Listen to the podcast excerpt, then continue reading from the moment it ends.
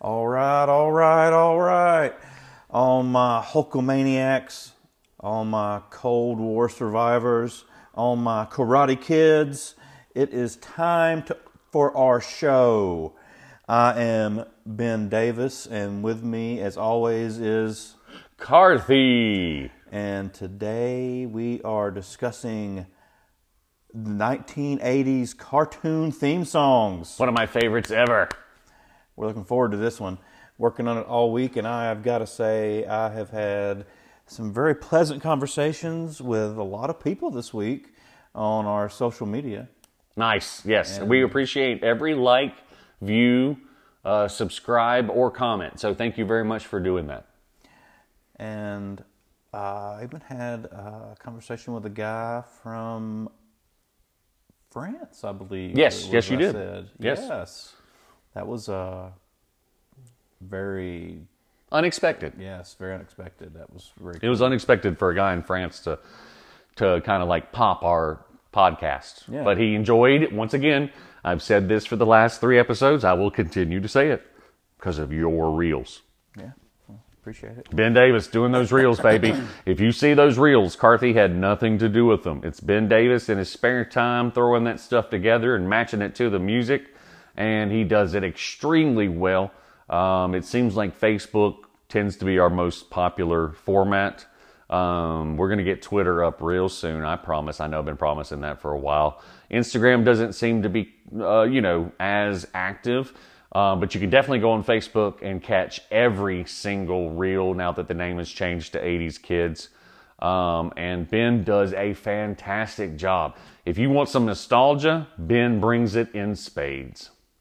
Yeah, we we finally gotten a, a foothold on uh, Facebook. Yeah, again, it's your reels, dude. I'm Yeah. giving it all props to you. Uh, I had uh, over two thousand views. On several videos. Yeah, on Facebook this week. And I know that doesn't seem like much considering millions of views and what, but for us, we're like, wow, that's kind of cool for Yep. just two di- two guys who like to hang out and talk about things on Saturday and Sunday. It's because up until this week uh, on Facebook, we had only had like m- mainly between five to ten views per video Yeah, to get to 2,000 after that is pretty impressive. for for one video. We're For talking about. one video, and then you said didn't three of them make it? Like uh, four or five of them made it to the thousand mark, but at least Yeah. two or three of them made it to the 2,000 mark. So. And uh, over on TikTok, where most every video I put out was uh, 500 to 1,000, if not more views. TikTok is a more popular platform, so I'll take it. You know, again, we're we're doing this for fun, not for monetization. None of this is monetized. Um, Yeah, none of it is monetized. We're not getting paid by anybody. But if you guys enjoy listening to two guys from our era talking about the things that we grew up with, then hey, we'll have you aboard every Saturday or Sunday um, because this is something that you and I just, it gives us an excuse to get out together and hang out for a couple hours. It's just pure amazement on my side that anything that I sliced together or mixed up had any Interest. interaction with anyone else on a positive note. I'm like, I said it on the last Wow, podcast. just- I'll say it again again. I'll say it again today because it's within the first five minutes of our last one. You are just naturally gifted because I could never do that type of stuff and splice it the way you do.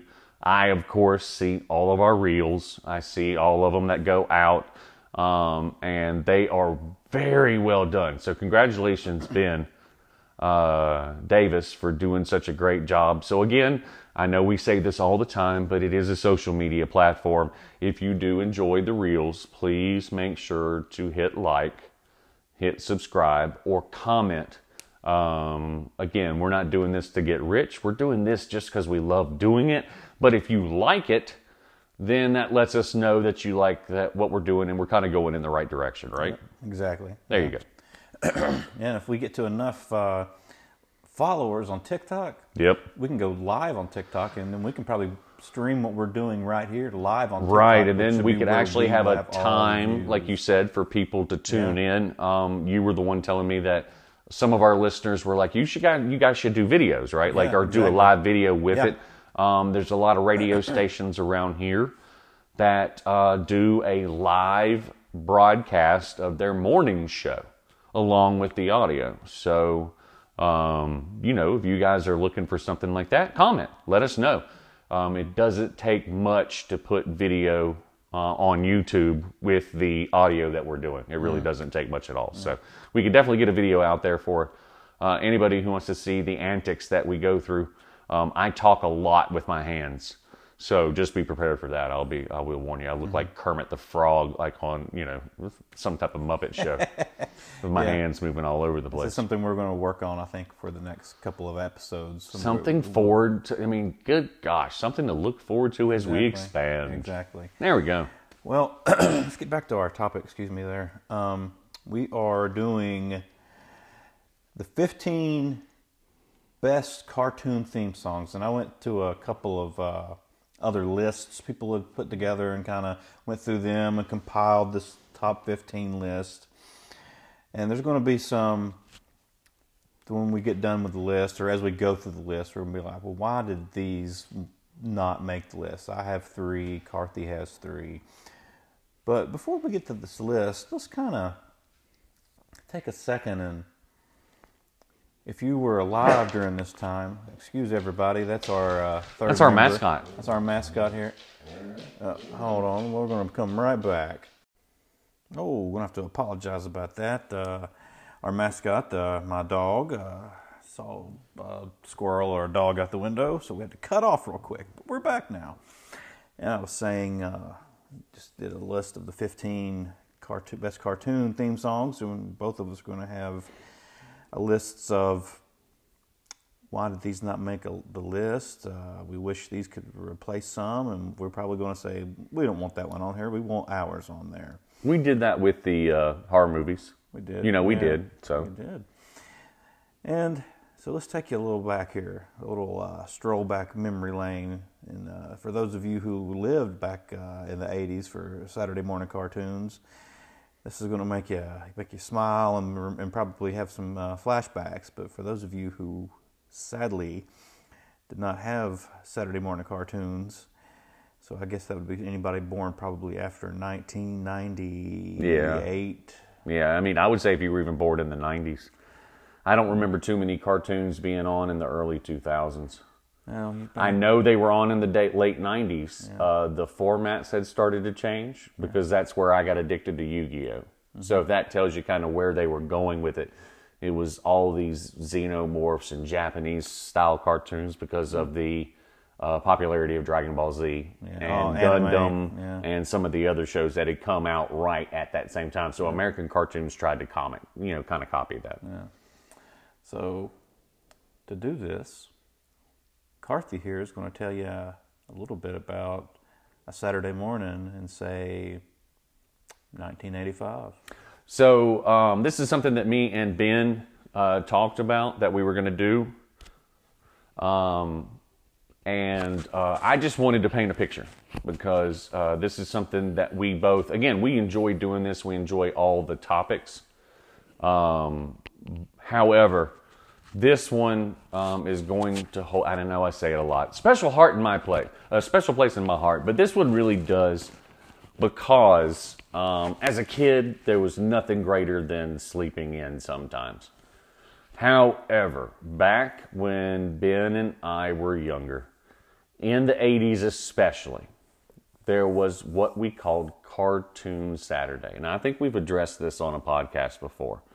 Um, the na- you know normal broadcasting hours ceased. Several networks from 7 a.m. to 11 a.m. had cartoon blocks. I would say NBC probably ruled that roost for a while. And then when Power Rangers, Saved by the Bell, and some of the other things, more the live action, and especially when some of the more Japanimation, that's when Fox really took it from NBC. Um, you know, that was a different era. But we're talking about a summer morning in 85. Yeah. Okay, so I, I lived in Southwest Georgia at the time, and um, you know, Dad and Mom both worked. We uh, had great weather down there all year, and I'm telling you, uh, I hated getting up for school. I hated it with every bit of my being. I had to be there at the same time as my mom did because she was a teacher at the school that I went to. Um, however, on Saturday morning, that was the only time that I would naturally wake up at 6:30 and I would be so full of excitement. I mean, the type of excitement that you can only get as a kid. And uh, you're old enough that you can go downstairs, find the extra big bowl, fill it full of cereal. I mean, I'm talking about the candy stuff, right? and you went upstairs or went down the hall, regardless of your house. And that was the time that you turned the TV down a little bit so mom and dad could sleep in on a Saturday morning. But you would get your favorite pillow, get your favorite blanket. You're in your jammies, and you could turn that TV on anytime after 7 a.m., and you knew it was going to be some of your favorite shows as a kid ever. So, um, imagine being 7, 8, 9, 10, 11, you know, in that age where things are still magical before you get your puberty and then everything turns to crap. You know, you know mm-hmm. I hate to say it that way, but then realism kind of kicks yeah. in a little bit when you hit puberty. Um, and for a couple of hours, especially before mom and dad woke up, you were in your own little fantasy world. Giant bowl. I mean, giant bowl of cereal. Uh, you get your favorite drink. You're all, you know, covered up in your blanket. You're laying on top of it like a pallet. You got your blanket. Uh, the only time in my entire life that I laid on my belly and like watched yeah. cartoons, you know what I mean? Like mm-hmm. watched TV. Yeah. Um, and it was a magical time because those shows were, I mean, they were specifically scripted for kids. They dealt with more mature subject matters, but they dealt with it a lot better than I think cartoons do today in terms of presenting it to a younger audience without it being too mature. Mm-hmm. You could get the concepts without it being crammed down your throat as an adult. And so those Saturday mornings with the sun coming down through the, I mean, you know, for me, the pine trees, open the window up, the smells of Saturday morning, it's super quiet, the birds, and then all of a sudden you got three hours of cartoons, at least, sometimes maybe four. But again, these were your sitcoms as a kid because they were smart enough to know that kids needed something that had a continuing story, not just each individual plot line being a separate episode every single time. So you had to tune in because you needed to find out what happened to Optimus Prime. Hmm, yeah. You tuned in because you needed to find out what the next episode was going to hold. So, um, you know, Friday nights are always special in my heart. Uh, again, that was, we talked about this off mic, but Pizza Hut. I mean, every Friday night, I don't care. It's Pizza Hut and get a movie from Blockbuster. And so my parents, uh, my dad worked for Miller, they drank beer. They, you know, they'd have maybe a little bit more than they usually would at home. So it makes them sleepy. Mm-hmm. Uh, and so they would sleep in on Saturday mornings, but uh, I would get up independently and I mean, I was ready to roll every single Saturday morning. And so um, I think we, we've said this before in the podcast. This podcast is mostly about nostalgia. And so if you're talking about uh, music kind of giving you a feeling, um, I think everybody who listens to this podcast can relate to the fact that a song can take you back to a certain place in time um, a song can remind you of a very specific, like very specific event. And in this, um, I can, without hesitation, say every, not every one of the songs that are in the top 15, because we've got our ones that we're mm-hmm. going to substitute. Um, but I will say that most of these songs make me feel like that, just that little tiny spark of being a kid again. Yeah. And I think that's something special because there are no Saturday morning cartoons anymore there is outside of uh, Cartoon Network. I don't know of any three to five o'clock cartoon branches. You know, that's more of a '90s mm. thing. Yeah. Me and Ben were talking about possibly doing it later, but there was a block of cartoons during my high school years that I did not miss. I went someplace and made sure I was watching TV because every afternoon that is when um, that's when you watch TV. And some of the the cartoons that we're going to be talking about, they came from a Saturday morning origin and then became a staple in the afternoon Monday through Friday. Yeah, they and did. they knew how to get kids watching Monday through Friday, and it gave mom a little bit of a chance, you know, give you a snack, let you sit down and watch TV. Uh, you know, if you were good, you did your homework during it, or you had to promise to do your homework right after it. Um, it was at the advent of gaming. Super NES came out, um, you know, right at the end of the 80s, uh, beginning of the 90s. So, um, you know, you had to kind of balance your time because I want to play Super Mario or Duck Hunt. um, but there's also, I'm not giving up my Saturday morning cartoons. So, um, I think this episode is going to be the most nostalgic for me because of the fact that it was when I was a kid. You know, we go over horror movies. Again, I'm a teenager. Um, we go over uh, the cheesy ones, especially, you know, because we went a little bit forward in time to talk about some of the other episodes. Um, again, certain amount of nostalgia, but this one makes me feel like a kid again. So I hope during the next ever how many minutes, because we really have been kind of random on how long we talked about a subject recently. Um, I hope it brings back some memories for you. Um, and if you didn't watch these cartoons and you're a cartoon head like me, uh, I, I watched the new Powerpuff Girls. I watched, uh, you know, unfortunately, me and Ben have talked about this. I know way too much about My Little Pony. Um, but once a storyline gets me, I, I kind of get into it. You know what I mean? Um, and so these were the first times, um, at least that I can remember, that they treated kids not not maturely, but at least as an audience that wanted a continuing story They treated children as people. as people. Oh, what do you know? What a novel idea. Well, I mean, you know, uh, like Howdy Doody. Um, you know, they had individual episodes. Oh, fuck Howdy Doody. Well, I'm just saying. All right, They had uh, individual episodes. There were cartoons during the 70s. I mean, were- like. Scooby Doo came there in. were the, in the, our parents had cartoons like Jonny Quest. Uh, yes, but they were not as uh, even the new even the new Adventures of Jonny Quest didn't follow an arc. Yeah, it was each episode is a different adventure. Speed Racer. Speed Racer was a great one. It Yeah, actually had an arc, but what? But we talked about this off mic too. It was Japanimation that got ported over.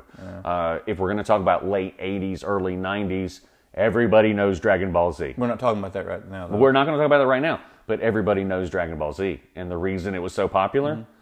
Because you had a season arc, you had each individual You story. have, you gotta have the, you gotta have a season in order to pay attention more. Yeah, so you want to That's why in. SpongeBob does not make sense to me because there is no arc. It's just they're just throwing colors, shapes, sounds, and splats in your face for thirty Well, minutes. not to compare it to, let's say, a show that we grew up with in our teens and early 20s, but Seinfeld.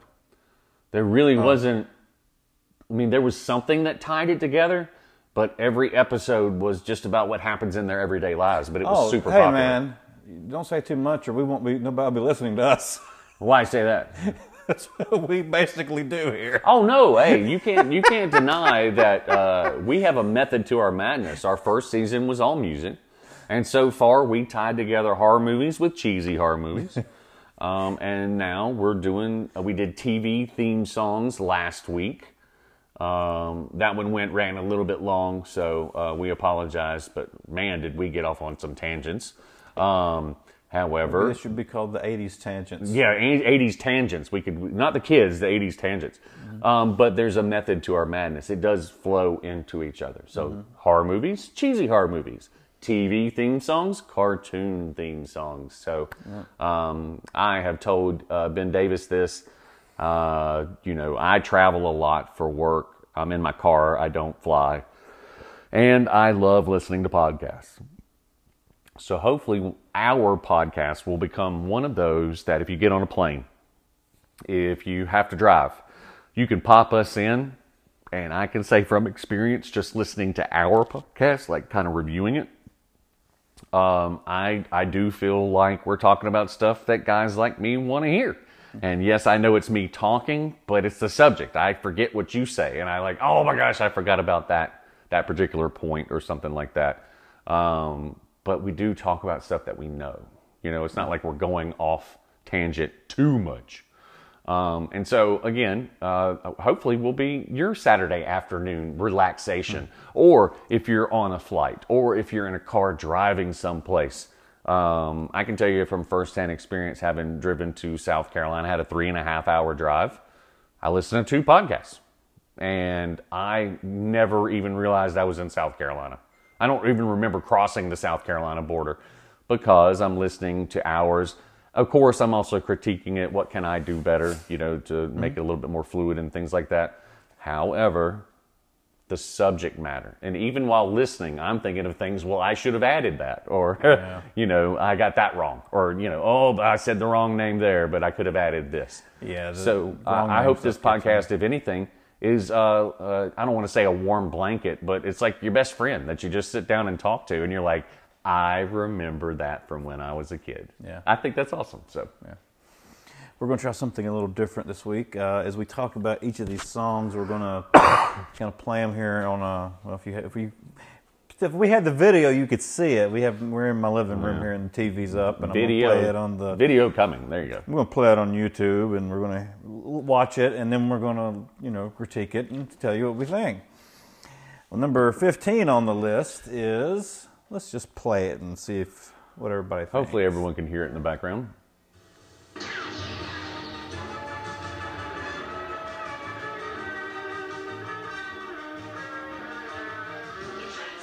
Transformers. Nobody forgets more than meets the eye.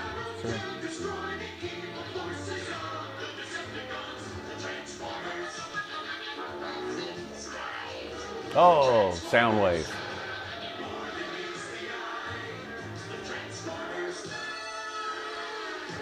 That was the original one. now really there's bad. there's one that was uh, you remember they came out with the second one that's a little bit more slick in the 82, Okay. 83 um, seasons. Um, but you get the point with Transformers more than meets the eye. Yeah. Um, now, this is one of the classics that uh, went from a Saturday morning cartoon to being an everyday when you got out of school at like three o'clock. I mean, at least in Georgia, we got out around two thirty when you're that age. Uh, you wanted to be Yeah, that's when on schools a, used to get out. yeah, you wanted to be on a TV with your favorite soda and your favorite chips, and you knew at least for an hour and a half or so, hour to two hours, that you were going to get, um, as I said earlier, a continuing storyline that has built off of things you've already watched. And so, um, you know, in that way, uh, that's how they sold even more toys. Because as the show progresses, you got to introduce new characters. Oh yeah, on this list, there's a bunch of these that you're like, this toy, this not this toy, this cartoon was made for toys. Oh yeah, I mean there are certain ones uh, where the toy came and then they made the cartoon. Yeah. Um, uh, and that's the case for a good number of them, but some had a multimedia deal where they were both released at the same time. And that was because of the Hasbro incident when it came to Star Wars toys. It's a very well known fact that it uh, was Kenner that made them though. Hasbro had first dibs and said nobody's going to want a toy about this space opera. And they turned it down. and then Kenner turned it into literally a billion dollar business. They had no idea that Star Wars was going to take off the way it was, and they especially had no idea the the fever of wanting these little action figures. Dear God, I wish I still had mine. Um, I'm in the same boat. Um, So sad. I gave my brother. I've still actually got the Darth Vader head that you crack in half, and it has everyone in it. So he ended up inheriting that from me. Um, I don't know. I got all the Ninja Turtles. He got the Star Wars stuff. Um, but yes, I've still got some of the originals, but they're not in package and they're not complete. So they're worth something. But my gosh, you know, foresight. You know, hindsight's twenty twenty. Yeah. If you had the original Vader or the original Obi Wan or the original Luke that had the telescoping, meaning literally back in the day, listeners, if you don't remember these toys, there's a little like hole in the arm with a little tab. And as you push the tab towards the wrist from the elbow, the lightsaber would extend. And the very first ones, for some odd ass reason, the saber wasn't continuous. The saber went like 90%, and then the last 10% of the laser was like very, very tiny. Um, production thing. I don't know. Maybe they didn't chop them off like they were supposed Mm-hmm. to. But that is the one, um, kid you not, they're 10, 15, 20, $25,000 a pop. Dear Lord. Yes, I. Uh, there used to be a show called uh, Toy Master. Oh yeah, I remember that. Um, you know, it's sort of like Storage Wars Mm-hmm. or whatever. You know, it, but his thing was trading and selling toys. And when you find that, oh my gosh, it's it's the amount of money people are willing to pay for this type of stuff is insane. So, a little off subject uh, for Star Wars, but it kind of wraps back in. Transformers were the coolest toys ever. They literally uh, would transform from a car into a robot. Now, did it Wait, look? that's two toys in one. That's two toys. That is so funny because that's how they actually they prompt every commercial on TV. Two toys in one. You got a robot and a figure. Until they came out with the try ones that would turn into three different things. Um, but yes, like every, I mean, Optimus Prime and uh, Megatron were gold. I mean, literally, uh, you know, Optimus came with his bed that turned into like a battle center. yeah. And then you had Optimus himself, and then Megatron actually turned into a Walther, uh, what Walther PK three. Um, don't. It's a it's a type of pistol. yeah, I know what it is, but I, I, I, I think it's the Walther that he turned I did into. not have very many Transformers, so Oh, I had tons of them, um, including uh, the uh, what was it? The the city. Um, gosh bless Maximus something. You know how they all had weird names. Oh, you had the. the, I, the I had the city, city that that turned into in, it the- because my brother got the the dinosaur, ah, the yeah. purple dinosaur, Mm-hmm. not Barney, but the giant purple Tyrannosaurus Rex that was just as big as That's going to be in this new movie coming out. I bet. Yes, yes, yes, it is. Um, and so we both got like the counters. It's like when I got the F sixteen, F 15 um, in GI Joe, Mm-hmm. Yeah. he got the uh, A one Warthog. The uh, you know the I, that's what I had. I had the that, he had the you know the Cobra version. version, So we went back and forth, and we always traded toys and played in the whole nine yards. Transformers, one of my favorites though, just because of the fact that they, I mean, you know, it didn't take skill, but it was fun to transform them into robots and kind of pose them with their big blasters and everything.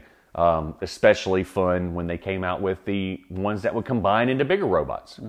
Um, the aerial bots turned into something. The constructo bots or destructicons. The constructo bots turned into a uh, very smart thing. Uh, the Destructicons turned into that Bruticus, uh, the the dumb robot that was just all power, no brains. You know what I mean? Well, the cartoon. How how long was it on? I want to say at least six or seven years, and the only reason I want to say that is because the earliest ones started with the original ones. That you know, the police car. Yeah. Um, Bumblebee was actually a bug back then. Mm-hmm. Um, Jazz was the police car. You had a Porsche. Um, you had a medical vehicle. And then you had Megatron, who was the gun. You had Soundwave, who was the tape recorder, who most people think is the coolest Decepticon of all time. And then you had the planes. Um, you know, several different types of planes uh, because they flew, but the you know the Autobots were drivers or whatever. Um, they went into different seasons, and I do remember it took at least four or five years for that movie to come out. And then after the movie came out, it was Optimus Rex. And then he wasn't a semi, he looked more like a futuristic car. Megatron uh, evolved into, not Ultron, because that was a Marvel thing.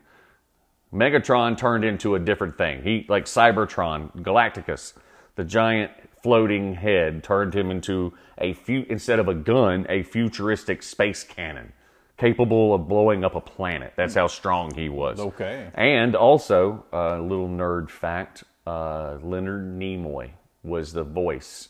Uh, that is Mr. Spock, for those who don't know from Star Trek. He was the voice of the giant floating head from Cybertron. So uh, that was a really popular movie. It made actually money uh, in the theaters. I remember going and seeing it in the theaters.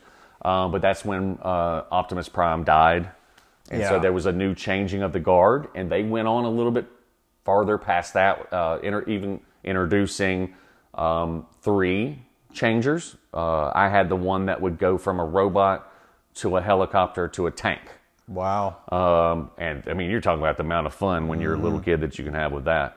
Um, but they also started introducing female Autobots to try to Yes. Mm-hmm. capture some of the younger girl market at that time. And they were just as cool because some of them were ninjas. Mm-hmm. I mean, how, how cool is a female ninja back then? Super awesome. So it actually got, uh, you know, a little bit more, um, they pushed sales a little bit when they started to decline. Yeah. Um, but it had to have gone on at least five or six years. And then, um, you know, the new movie is based off of the one from the late 90s, early 2000s when they rebooted it and it was all CGI, the uh, Beast Wars. Yeah. So um, we're talking about a franchise that's been around forever. Um, side note: the movies. Um, for those listeners who might not have seen the original cartoon, the movies by Michael Bay, excuse me, I'm sorry, are great movies about robots who transform. But they are not Transformers movies. They're not in any way Transformers. They don't. They don't. They don't have anything to do with the original comic books because Transformer was a comic book at the time. So was GI Joe. Um, they have nothing to do with the original plot line whatsoever. Uh, but they're great to see on like, hey, you know, but Bumblebee being changed so much, the plot line being changed from, you know, the young kid and the young girl who discover them in the mountain and try to keep their secret, but they're still defending the world from the Decepticons who are in an underwater base. Um, you know, not like Justice League at all. Uh, hate to say it, earlier cartoon, Yeah. but yeah, where was the Temple of Doom? Or not the Temple of Doom, the uh, oh gosh, uh, the Road Warriors uh, from wrestling used to call it the same thing. Oh, you yeah, know what I'm talking about? Something remember, of. Doom, uh, Yeah. but yeah, that was the bad their guy. finishing move or something. That was uh, that was the uh, bad guy's hideout. It was also under the ocean. Um, but you're talking about a cartoon, so listeners, if you want to watch some classic '80s cartoons um, where the good guys win, you know what I mean, and uh, there's a couple of laughs, but it, it you know it's a little bit older animation, so you have to kind of give it a little bit of leeway. Well, you can tell that by hearing the song. That's that is. Oh, that was kinda rough, wasn't that it? Was rough. That was rough. '80s synth. Yes, it was, and but that was cool back then. Like, It really was. I mean, you know, with the certain rap that came out at Oh, that wow, time. listen to that. So robotic. Um, the Freaks Coming Out at Night by Whodini. Yeah. Uh, one of the most popular songs at the time, but it was The Freaks Coming Out at Night. You know, they did the robot voice. So Mm-hmm. Yep. I, I do know what you're talking about in that. But yes, classic, classic, classic um, 80s kids theme song that no one ever forgets. Because again, more than meets the eye, it sticks in your head. And so it makes you want, I mean, you know, it, it's like now when you get the earworms with certain commercials they know they've positively proven that earworms will make you think about something if you're in the grocery store. So guess what happens if you're in Kmart back then or Roses and your mom's shopping and you happen to pass by the toy section. You're singing the song. Uh, more than meets the eye. Mom, I want this, you know. So, um, again, a very classic tune, one of the best ever. Well, the next one on the list, I definitely had these toys. Um, they were big time toys, and you. I had you all of bought them. Bought them all separately, as best I recall. Yes, you had to buy them all separately. Yeah. Um, anytime I'm somewhere now and I see this toy, I'm like, it is so awesome to see one in person. Oh, yes. Listen to this, leaders. I mean, listeners. of the universe comes a legend. The legend of Voltron. Voltron. referenced in the Deadpool movie.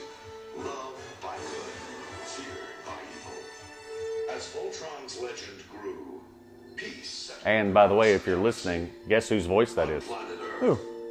Galaxy Optimus Prime. Oh, I hear it. With the good planets of the solar system, they maintained peace throughout the universe until a new horrible menace threatened the galaxy. Voltron was needed once more. This is the story of the super force of space explorers. Specially trained Wait. sent by the Alliance. I'm just starting to wonder how this made a list. This isn't so much of a song. I think it's more nostalgia, Yeah. and it has, uh, again, uh, Optimus Prime's voice in it, but there was a different one than this. And remember, this was a Japanese port.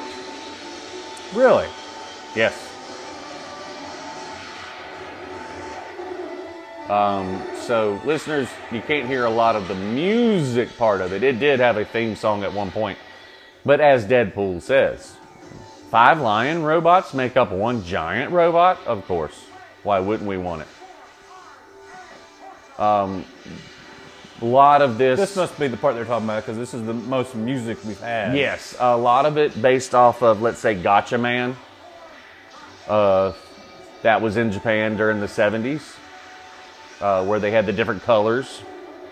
Um, you'll notice a lot of Japanese ports from the 80s, like, uh, let's say, Well, uh, the uh, Rangers, different colors. You know, everybody had a different color, things like that. Uh, so, yeah, this was absolutely one of the more popular um, cartoons on at the time. But as we just heard, as far as the theme song, I think the nostalgia comes more of the fact that you know Optimus Prime's voice was these robots are protecting the universe. I don't think it had so much to do with the tune itself. Transformers, GI Joe, some of the ones we're going to get into, they actually had theme songs that were written for them, and you just can't. Again, earworm. You can't get those theme songs out of your skull. This was not necessarily one of them. No, it was on every list I looked at, so I had to write it down here. But I, I would replace that. I Um, would. I, I, I would very easily put the Smurfs in. Did we right just there. watch the opening thing or the intro? We watched the intro there. Do the opening theme. Um, because Defender, Voltron, Defender of the Universe, I'm afraid this is. That be, is a song, and I'm, we're just missing it. I'm just being. There be was a song that said uh, Voltron, Defender of the Universe. It was almost like um, Flash Gordon. I really don't want to. Yeah, see that one. Go. Um, let's say let's go man. two over to that one right there. That's. Let's see if that one. Because it says two and a Defender of the minutes. Universe theme, and that's the one I remember. This is the one I remember. This is the song. This is the song. Okay, it's kind of upbeat. Reminds me of something from Marvel. It Okay, just had that kind of upbeat, 30 kind of minute loop available, an hour loop in the description. Oh my 10 god. hour loop. Yes. Listeners, we'll see you in 10 hours. You're going to be listening to Voltron. Yeah, we're just gonna. This is going to be a 10 hour podcast.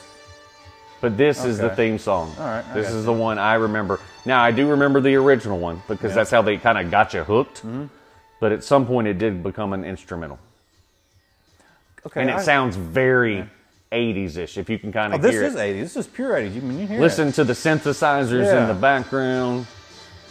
Dun, dun, dun, Almost like an HBO Friday night, you know Oh, what I mean? With the big symphony yeah, sound you, to it. You can tell action is about to Right. surmise. So yeah. that is the one that I remember, let's say, more than the intro. Although Okay, I'll give you that. That was a good theme. That's That- a great That got theme. you excited.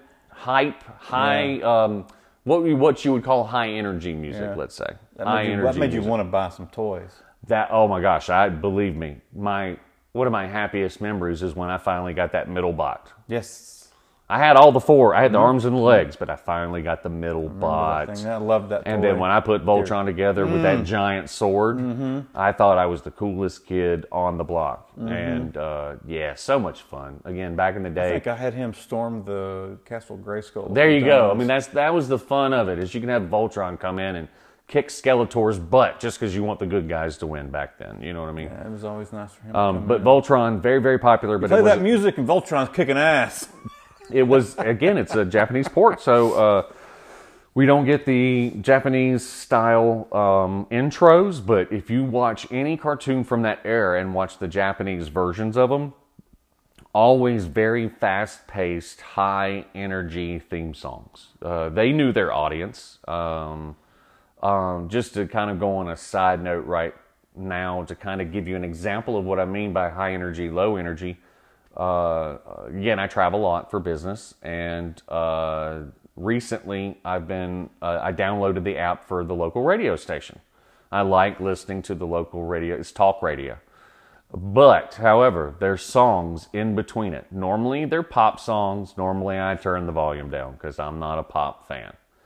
Um, not that I hate it, it's just not my type of music. For some reason, the last two weeks, they have been playing the slowest, low energy songs ever. And I've actually had to shut the show off. I have emailed them and I have uh, texted them, the people I know individually, and said, please, these are not that popular of songs that you're playing. Like, please, please, please, ump up the energy because you can't go from laughing your butt off listening to you guys because you're doing such a good job to a very slow R&B song. That's going to kill your coffee. That's going to just wipe all the coffee right out of your system, and you're going to just plop down your head first into your keyboard. It's not going to work. Um, and I, again, I, I, I go back to my original statement. Um, high energy gets you there. It's almost like pumping you up for what you're about to watch. So uh, the instrumental that you heard for Voltron definitely was the other version. You know that hey, hearing uh, you know Optimus Prime say his thing, very very cool. However, at the exact same time, it's a little bit slower. So what did they do? They wrote a theme song, high energy, uh, and then released it, and that was the theme song. At least I remember from the last part of the show. They didn't talk about it. Maybe they just needed to set some like. Uh, I guess background story to it for the people that didn't know it from Japan. And Yeah, I mean, I understand that the, the, putting a story to anything for understanding, especially for a kid. Yeah, yeah, I think yeah. is very important. Absolutely. And for something that's going to go on for years and has a very deep and goes way back in many seasons. Yeah, I mean, many seasons, lots of backgrounds. I mean, you're talking about that- space aliens. they, had- they needed something like that before every Game of Thrones. Oh yeah, yeah, I agree with you 100% on that. So, Voltron, another one of those that I would highly recommend. Um, still to this day, very relevant. Actually, just like Transformers. I mean, you can still go into most toy shops and buy Voltron style characters. There is no way you're going into a comic book shop or a retro toy shop and not, Not finding Voltron in a display Yeah. case someplace. That's just not going to happen. This was iconic back in the day, and it was a great cartoon. Yeah. Again, five in, individual personalities. You know, and you'll notice a theme because oh my gosh, Thundercats and Mask and Silverhawks, and it was always a team. Mm-hmm. Yeah. with they where they brought their own thing to the team. Uh, sort of like A Team that we talked about Exactly. last week. Yeah. Each person brought something different to the table. And so they did, you know, they copied the uh, adult style shows back then. Pretty much. And they just made them a little bit softer and made them cartoons for kids. Was Voltron also a comic book? Uh, not that I know of. I'm not going to say no because it probably was. But I would think it would be a manga first. I might be wrong. Um, I just don't remember buying that comic book. I specifically remember buying some of these other comic books. All right. All right. Well, because this next one, uh, it was it's a comic. Because I was going to say if it's it's weird because we're starting. I was going to say this is going to be a theme because I think a lot of cartoons from the '80s were probably come from. You are comics. 100% right. Sunday. So, listeners uh, in America, uh, if you're overseas or if you weren't old enough, uh, Sunday morning, the paper, I got it before my dad because I ripped the comic section out of it. Uh, Sunday morning comics or even afternoon comics in your everyday average. they just were not in used color. to be a real. They weren't in color. They were black and white. You got the color versions on Sundays. Um, you know, cartoons were more important back in the days. I mean, you have to think about it. Even uh, even earlier, like the Flintstones. Yes. You know, imitating uh, the Honeymooners. Uh, and different things like that, the Jetsons, and you know there was some really Hanna Hanna Barbera had cartoons going way back, and they had already started the trend of attracting kids to a little bit more mature theme. Um, but you have to have something to get. You got to have that hook to get them in there. And Scooby, Scooby Doo, where are you? You can't. You can hum that, and people will know what you're talking about. Everybody knows that. I suppose Um, it's probably the, one of the best of all time. Throw that cat out for the night. Flintstones, meet the Flintstones. Tough to beat. You have to. You have to. I think you have to have a catch, and I really do feel like they, you know, kind of grabbed you with those theme songs back in the day, and so I think the '80s took a clue from that. Mm-hmm. Um, the only thing different, Scooby Doo, not really an over arc, individual episodes with different monsters. Uh, the Flintstones. I mean, the only thing continuous is that the same characters are in it. Or they might reference sometime that Fred was at work or something. But these would specifically have three to four day episodes. This one right here does not. All right, let's go. What do we got uh, here? I'm gonna play this real quick off my phone because I made a reel out of this. Oh, that's fine. Play it. We'll just play it and uh, let's see. Here we go. Play. If I can hit the button. Recognize it? Garfield. Yeah. Garfield, actually, Garfield and Friends was the name of the show. Garfield and Friends. So this one was 100%, as you said, Yeah. a cartoon. Yep. uh, I mean, uh, in terms of like a Sunday morning or weekly cartoon, that was hilarious.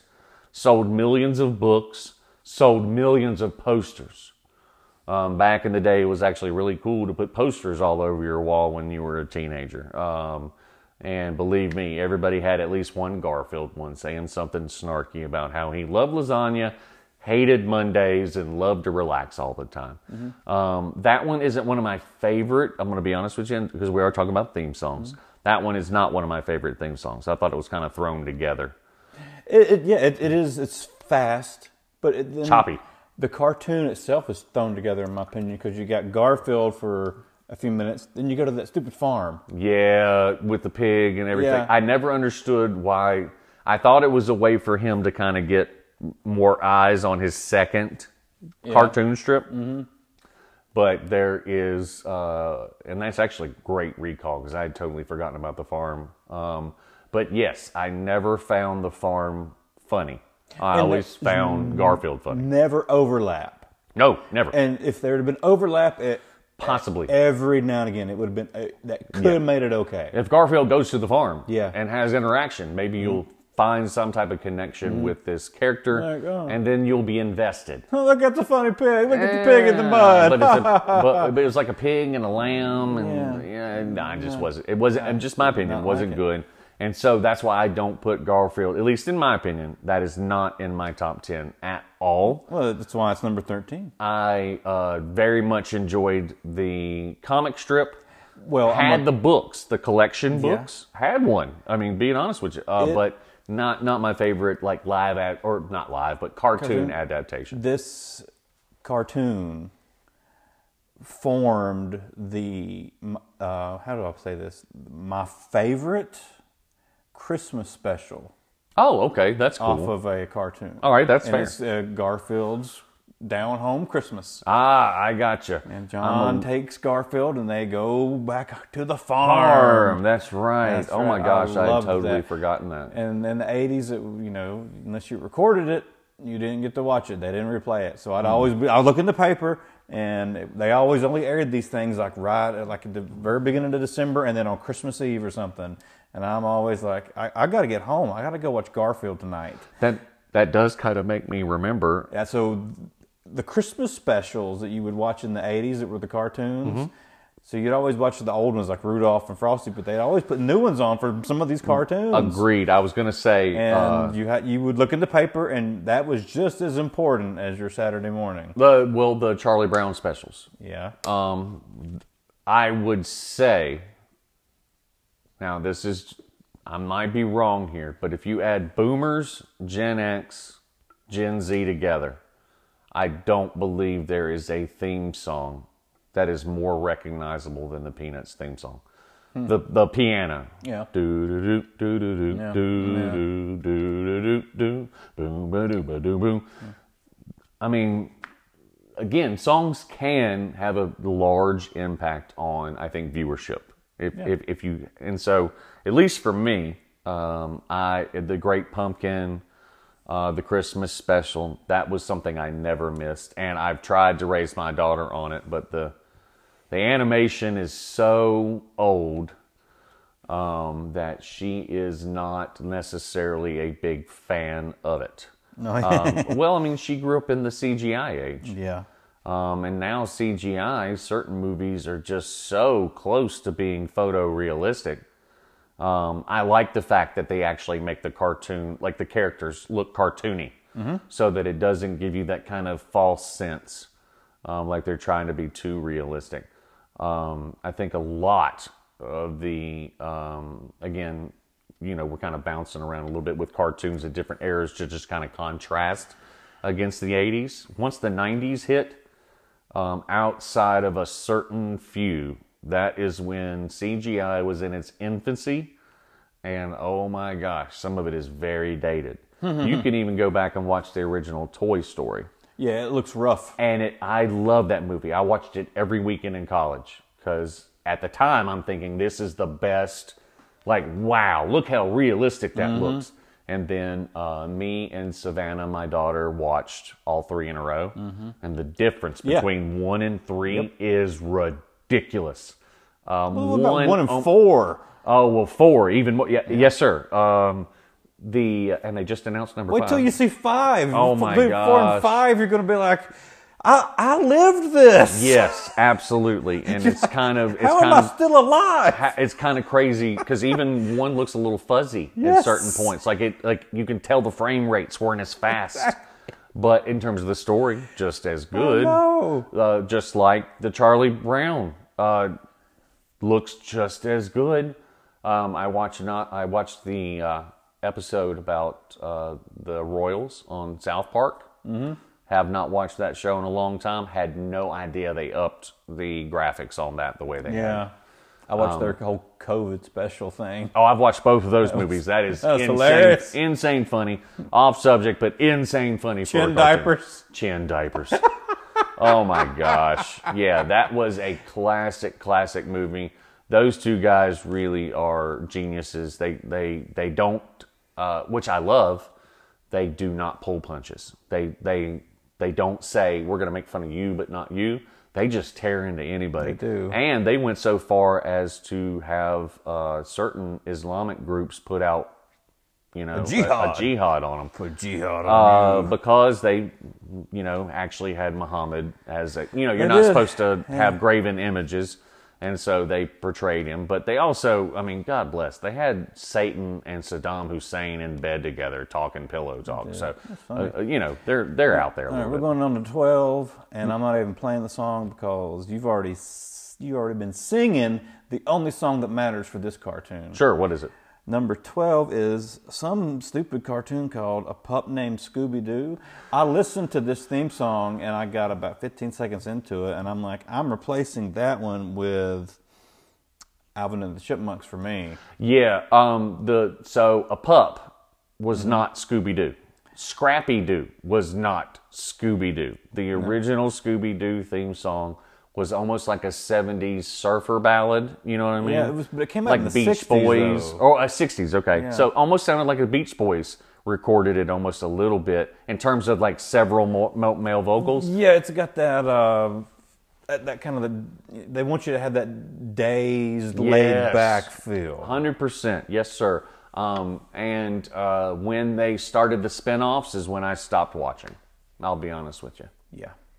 Um, I just they I don't know why they just didn't appeal to me the way Scooby Doo did. So I agree. I would never, ever, ever put that one in my top ten I, or um, top fifteen even. The I only other Scooby Doo thing I ever watched was there was one that that had they put into existence right around the time that our children were born, yes, they redid Scooby Doo. I remember that. and I watched that one because that one was right on Netflix, right about the time our kids would have started to watch stuff Yes, like that. absolutely. I do remember that. It was a great attempt. However, Casey Kasem is the only person, in my opinion, that should ever do Shaggy's voice. um, So- Matt Damon, or not Matt Damon, Matt Lillard did the best he possibly Yeah, could in the Matt movies.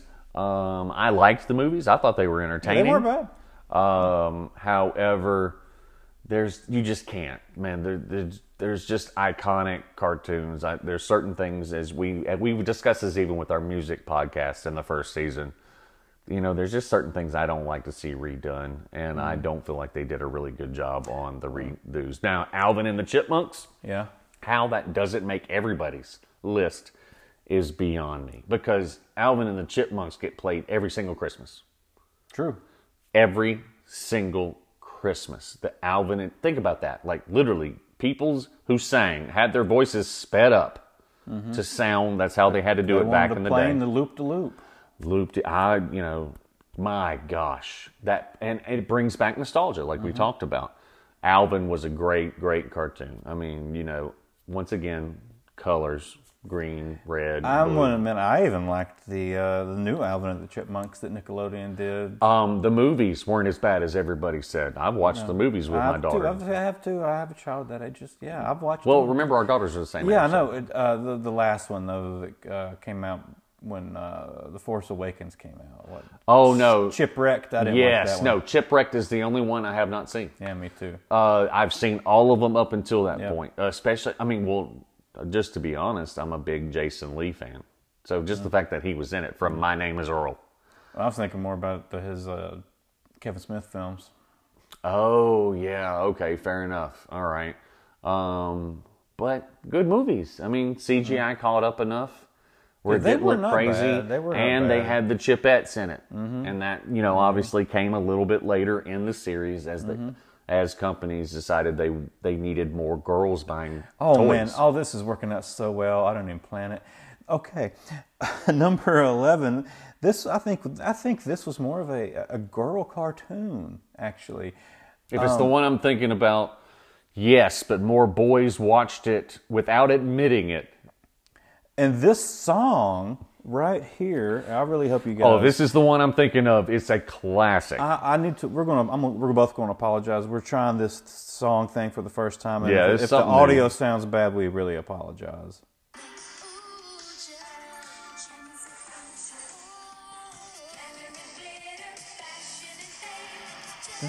Jam, this actually, jam. this actually sounded like an '80s song that could be on the radio. I'm gonna tell you something about that in just one second. Um, is outrageous. So very cool theme song. Very good vocals. They very have, they have blue, white, and green hair, dude. again, all about colors back in that day. But think about that. This is high energy, like we talked about. It gets you hype. Um, and uh, I don't what know was- why was her- Jem. what was her name again? I can't remember. I think maybe Jem. um, but yeah, I never understood why uh, Jem, uh, her special power was to turn into Star Child from, uh, you know, Kiss. Yeah, I know. But hey, it worked. And uh, I will be honest, and I was a closet Jem fan. Oh. Overarching stories. You know, not a bad. I mean, I hate to, you know, if for, for back in the day when machismo was a lot more than it is today. yeah. Um, that was one of the cartoons that I secretly watched because it was a smart show. It had a continual storyline, and it was about a band. Man, I, I kind of enjoyed the fact that it was about a band. It was so heavily influenced by MTV. Yes. you could tell in the fashion and everything The else. hair. the hair, the makeup. and uh, the styles. the, the way that she performed. It was, you know, I think one she of the- even looked kind of looked like Tiffany. I was gonna say uh, one of the first cartoons that I remember where the girls wore mini skirts. Yeah. Or not provocatively, but more, let's say, uh, more kind of like at the age that, you know, I, you know, we're ten, like I said, seven to fourteen, whatever that age group is. Mm-hmm. It was about eighteen to twenty-one year old girl rockers. Yes. They dressed like 80s 18 to 21 year old girls. Mm-hmm. Not to say that's a good or a bad thing. I'm just saying that they represented fashion at that time. Exactly. Um, with again the big the big Heather Uh-huh. Locklear hair. Um, again, I don't know why they copied the Star Child with the thing on her eye, but that's when she was in her special singing mode or whatever you want to call it. But yes, 100%, you can't forget that theme song. Um, number one, they say the name a hundred times, but Yes. um, it was done well. It's like an, it really sounds like something you would hear off the radio in the '80s, just a very shortened version of it. And so I, I read that in some, if not all of the episodes, that each they featured three specifically brand new written songs every episode. um, I can see that. You know what that's like? That's like the Monkees, man. That's the thing thing they The did when they did the Monkees back in the sixties. It went for like two episodes, not two episodes, two seasons, maybe three. The Monkees did. That was Yeah, it wasn't long, but they were super popular, and Yeah. nobody knew that they did not play their or sing their own songs. So, but it didn't matter because they were new original songs in the vein of the Beatles. yeah. Not writing your own material back then was was weird. Oh, it wasn't more than a decade later that one of the biggest scandals ever with Milli Vanilli. Yeah, I know, but the fact that but they at least they they performed them at least. Uh, they did not sing them. They lip synced every last one of them. oh, on TV, yeah. But the Monkees did not sing. They did not play their own instruments. They played their own instruments. um badly. But I've seen the documentary. Yeah, but um, back to Jem here and her uh, three songs they would they would write. That's they. I don't think that they do that anymore. For I can't think, I can't think of, of another anything in 20 years that did that. I can't think of a single cartoon that would write more than a theme song or an outro. Okay. For. I would say there's one example, and it's the Warner Brothers cartoons. So things like the Animaniacs. Oh, I thought I was like, wait a minute. Muppet I was Babies. thinking Looney Tunes for some reason. Or Looney, well, Looney Tunes a That- little bit that earlier. was- That, stuff was already written that they're using. That, yeah, that's they would put classical words music. to classical songs, Yeah. but the Animaniacs they had their own songs. They literally they made them up for the and that's the '90s. You're one. right, yeah. Uh, Muppet Babies had a couple of songs, not as many. Uh, Looney Tunes or Tiny Toons, Mm-hmm. rather, as you corrected me earlier off mic. Tiny Toons had songs that they, It but I me- Mm. can't think of think of anything else. I cannot think of another show outside again of Warner Brothers where like you said original kind of 80s pop song that they would throw together just for them performing on stage and they were pretty good Yeah. I mean you Makes know me wonder if these singers on this cartoon ever went on to have any fame. well a buddy of mine uh, who was in a band for a really long time. They wanted to make it big. They didn't. One of their members did. Went on to actually be in a band that's named. I won't go into it. He told my friend that studio musicians make famous people look like idiots. Meaning that there are people that can play so much better than the people you're seeing on stage. Yeah. What they don't have is the creativity to create the song. They can reproduce your own stuff better than you can play it, but they can't create out of their own will. They don't have that musical gene or whatever that lets them uh, compose things. So there's a big difference between composing music and just playing music. You know what I mean? Yeah. And so the fact that they composed songs was pretty impressive. Yeah. I mean, it just, it really was. It was impressive. Well, we're going to take a quick break here. It's uh, be a couple of minutes for us, but nothing for you, and we'll be back uh, shortly. And we are back. And we're coming into the top 10. And number 10 is of the 15 best cartoon theme songs of the 1980s. And most of these are Saturday morning cartoon theme songs, by the way. Number 10 is The New Adventures of Winnie the Pooh. And I don't care about you, Winnie the Pooh. Yeah, I'm gonna I'm gonna be with Ben Davis on this one. Um, I did watch it sparsely. Um, there is nothing about that theme song that makes it within the top 20, even top 30. I don't understand that ranking. Um, maybe whoever wrote it had maybe a special place in their heart for Winnie the Pooh. It's not the song that plays it on the Winnie the Pooh ride, is it? no, it's not. No, it's not. Okay, all right. Then, then yeah, then it doesn't deserve to be on. No, um, um, uh, listeners, we apologize. Uh, I, I know we're usually chock full of content, but this is not one we're even going to bother we're gonna skip- into because You know what could go here? what what could go here? The real Ghostbusters. Absolutely, You know one why hundred could go here? percent. You know, you you've asked this question. I have, yeah, This uh, is a cartoon of a movie that has a song written specifically Specifically- for a movie that's made specifically for a cartoon. yes, you're Dum dum dum dum dum. hundred percent right. Uh, the Ghostbusters song, "Who You Gonna Call," uh, is a Halloween staple. We've had a Christmas staple or 2 Now we have a Halloween staple. You will not Yep. listen to the radio during Halloween season and not hear who you're going to call. You I'm know sorry. what? I can do you one better. You will not walk down this street Mm-hmm. on Halloween and not see my wife's Tesla parked out front doing a Tesla light show to who you're going to call. That's fantastic. I live in a neighborhood um, where they, uh, you know, it's a golf and tennis club. I'm not rich. We just have a golf, whatever. But uh, they have a parade of golf carts. Yeah. Because that's the easiest way to get around there. If I want to go see my buddy Chris down the road, it is such a waste of gas. It's a little bit of a walk. I should just take the walk.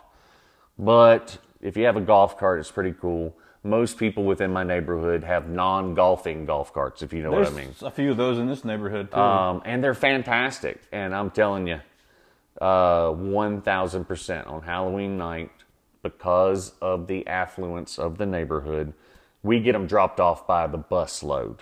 yeah. Now it's huge, so they can only hit certain parts of the neighborhood at a time. However, near the end of the evening is when the kids that live there go out. I swear, there. I mean, I'm talking maybe. I'm and uh, this, this is on the low end, thirty to forty golf carts pumping that song along with Monster Mash, the typical thriller yeah. the typical um, Halloween themed songs, but Ray Parker Jr. wrote a song that is going to go down. I mean, it'll it'll probably be playing uh, like within the. It'll have a hundred year anniversary. I'm almost convinced of it. Oh yeah, yeah. Um, because the song is so good. Number one, that's that's the key. Is the song is fantastic to begin with, and then having it attached to a cartoon, um, you absolutely love hearing the song. Now, I will say about the cartoon before we play a little snippet of the song for you guys.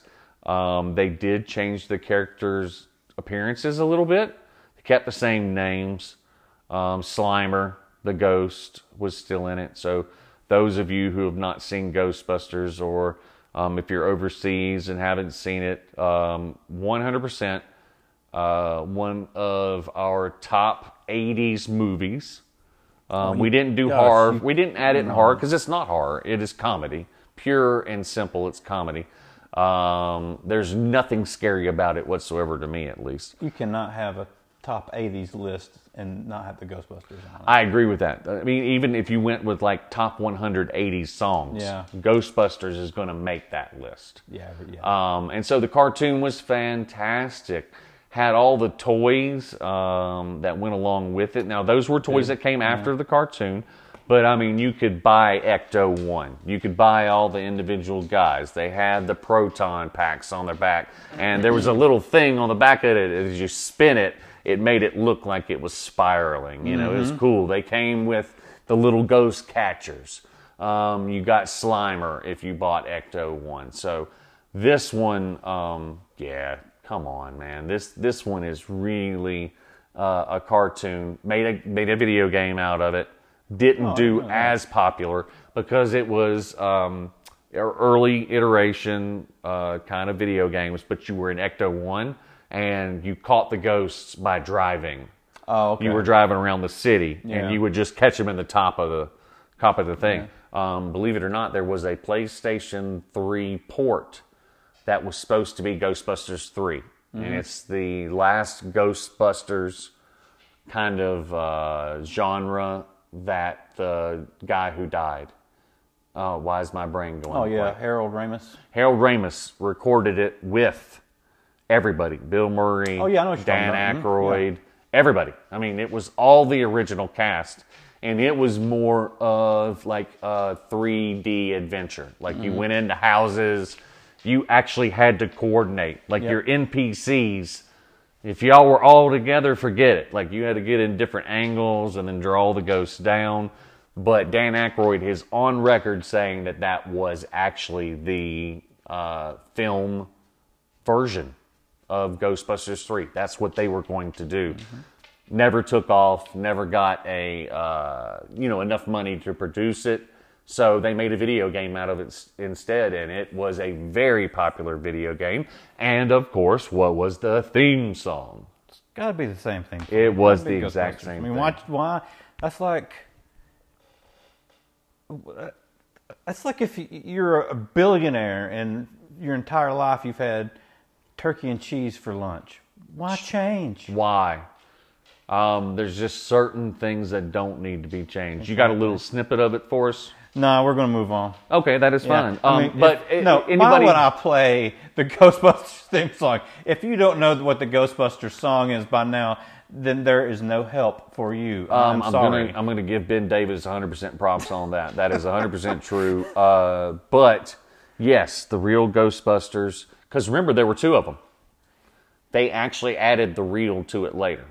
There were two cartoons about that's right, I Ghostbusters, forgot about that. And one was absolutely horrible. Did not resemble the cast at all. Um, and then there was the uh, second one where they ended up calling it the real Ghostbusters. They kept the names from the movie. They kept the song rights. Um, the only thing they did was inexplicably just change the way some Yeah, of them their, looked. their appearances were really Uh, weird. yeah, but great, great cartoon back in the day.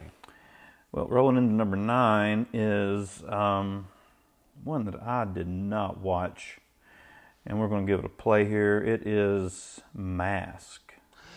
One of my favorites. It's got an awesome theme song, though. I really like the the synthetic One of the best ever. synthesizers of it. Oh, let me turn it around here so you can get a view of it on my phone. I, I already know it memorized. Oh, I was going to say, get the audio closer to the mic.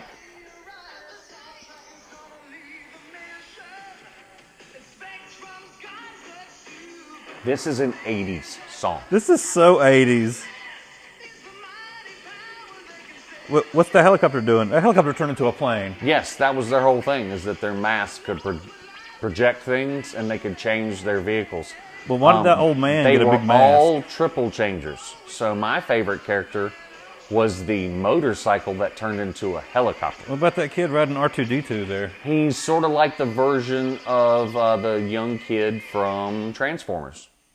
There's always got to be a young protagonist somewhere in there back in the day. Oh, yeah. But yes, Mask, one of my favorites ever, had all, uh, literally all of the toys. Um, just, uh, they were triple changers. Like, you know, they could go between different things.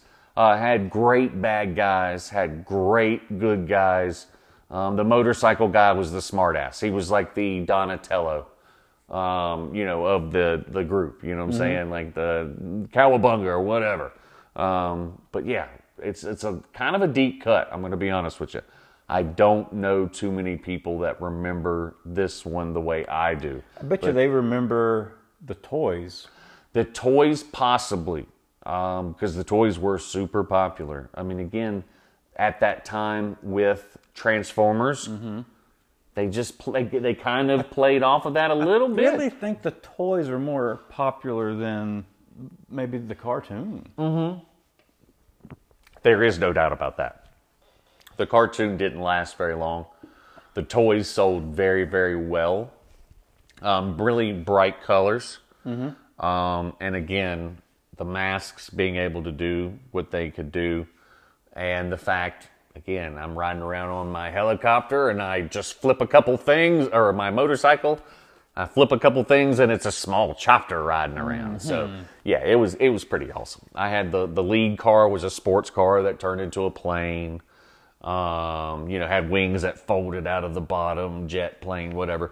Um, there was just a bunch of difference. It was pretty. Uh, it was I won't say original. What was the deal with the humans then? There was like a group of humans that met at the beginning in this like little oval building, and then they had masks go on. Right, that was that was a special task group that was to fight the bad guys that also had the masks on. okay. Yeah, so pretty simple in terms of plot line. So these humans would, they be inside of the planes or the? Yeah, they, they each had their own individual So it's, it's very vehicles. similar to the Transformers plot. Unfortunately, a little bit too similar. yeah. Um, however, no robots. It was humans with vehicles that transformed. So we got the technology ourselves and just built them to do these things Right. without having their own minds. Right. Now you got it. Mm. Yes. So we're like, So let's you- steal this again, idea. If you're in a motorcycle and you're about to jump the Grand Canyon, just flip it into helicopter mode and fly right over it.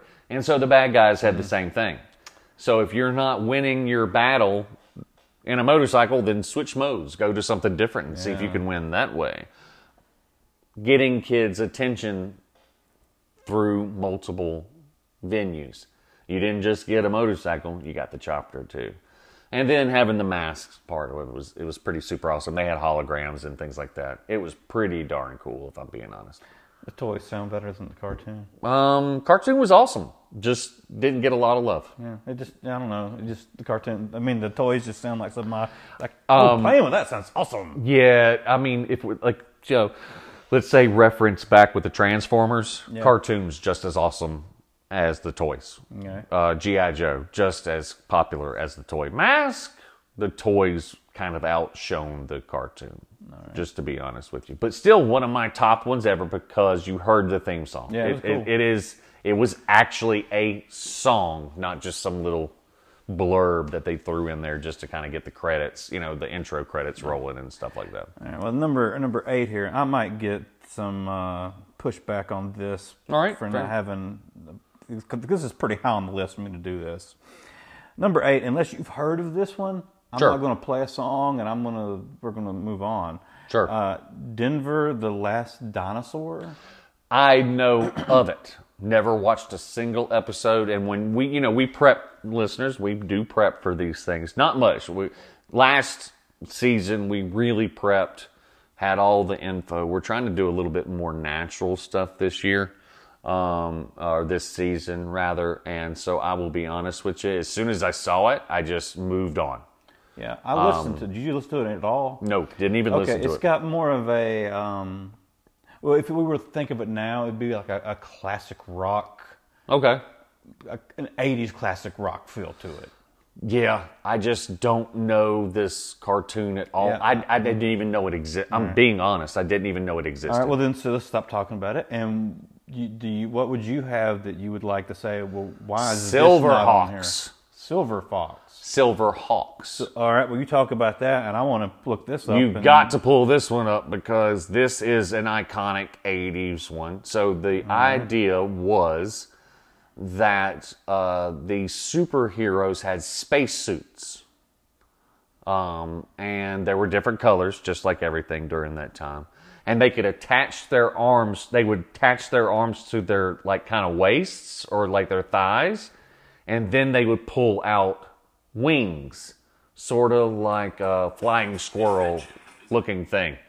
Um, and so that's how they fought battles, uh, was with their aerial maneuverability and things like that.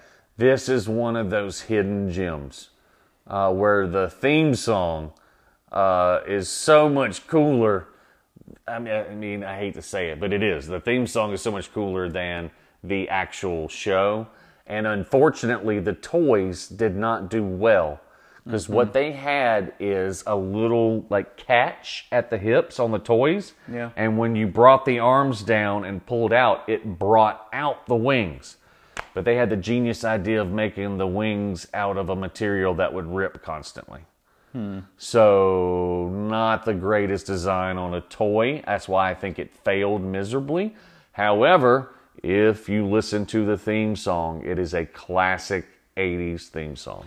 If you've caught the, the drift here, and the, there's there at most every one of these cartoons, toys, toys, toys, toys. I think that was the I think that was something that really mm, pushed But- 80s cartoons. As we know? move into the next, to the rest of these, other than one of them, toy, no, two of them, toys are not really pushed hard with them. I, my well, then, uh, like the listeners, I am looking forward. But we're to getting ready to hear the, to say. the But yes, Silverhawks. This Silverhawks. Let's hear this. I'm interested.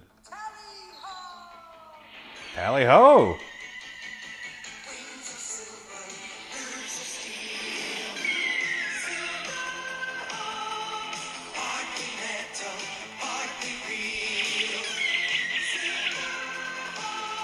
Okay. They are 100% in space. Yeah, th- that's what their suits are for. Yeah. See what I mean by the uh, kind of like flying the squirrel where they That guy's playing a guitar, man. in the show. He was a guitarist. He's a space cowboy. He was a space cowboy that played electric guitar. Is that Steve Miller? I might be. It might be. But you can see the enemies are interesting in their own way. It almost reminds me of like the 70s, though. Um, it does. Uh, it reminds you, it, but this was one of those things where the Americans did their best part to try to emu- emulate a Japanese cartoon. I can see that too. So look at the animation style, Very but much. tell me that theme song isn't rocking for a car. Yeah. I mean, for a cartoon. That was really good. That was a good theme song. I enjoyed that. Yes, and it was a great cartoon on top of it. It's just the toys sucked so bad.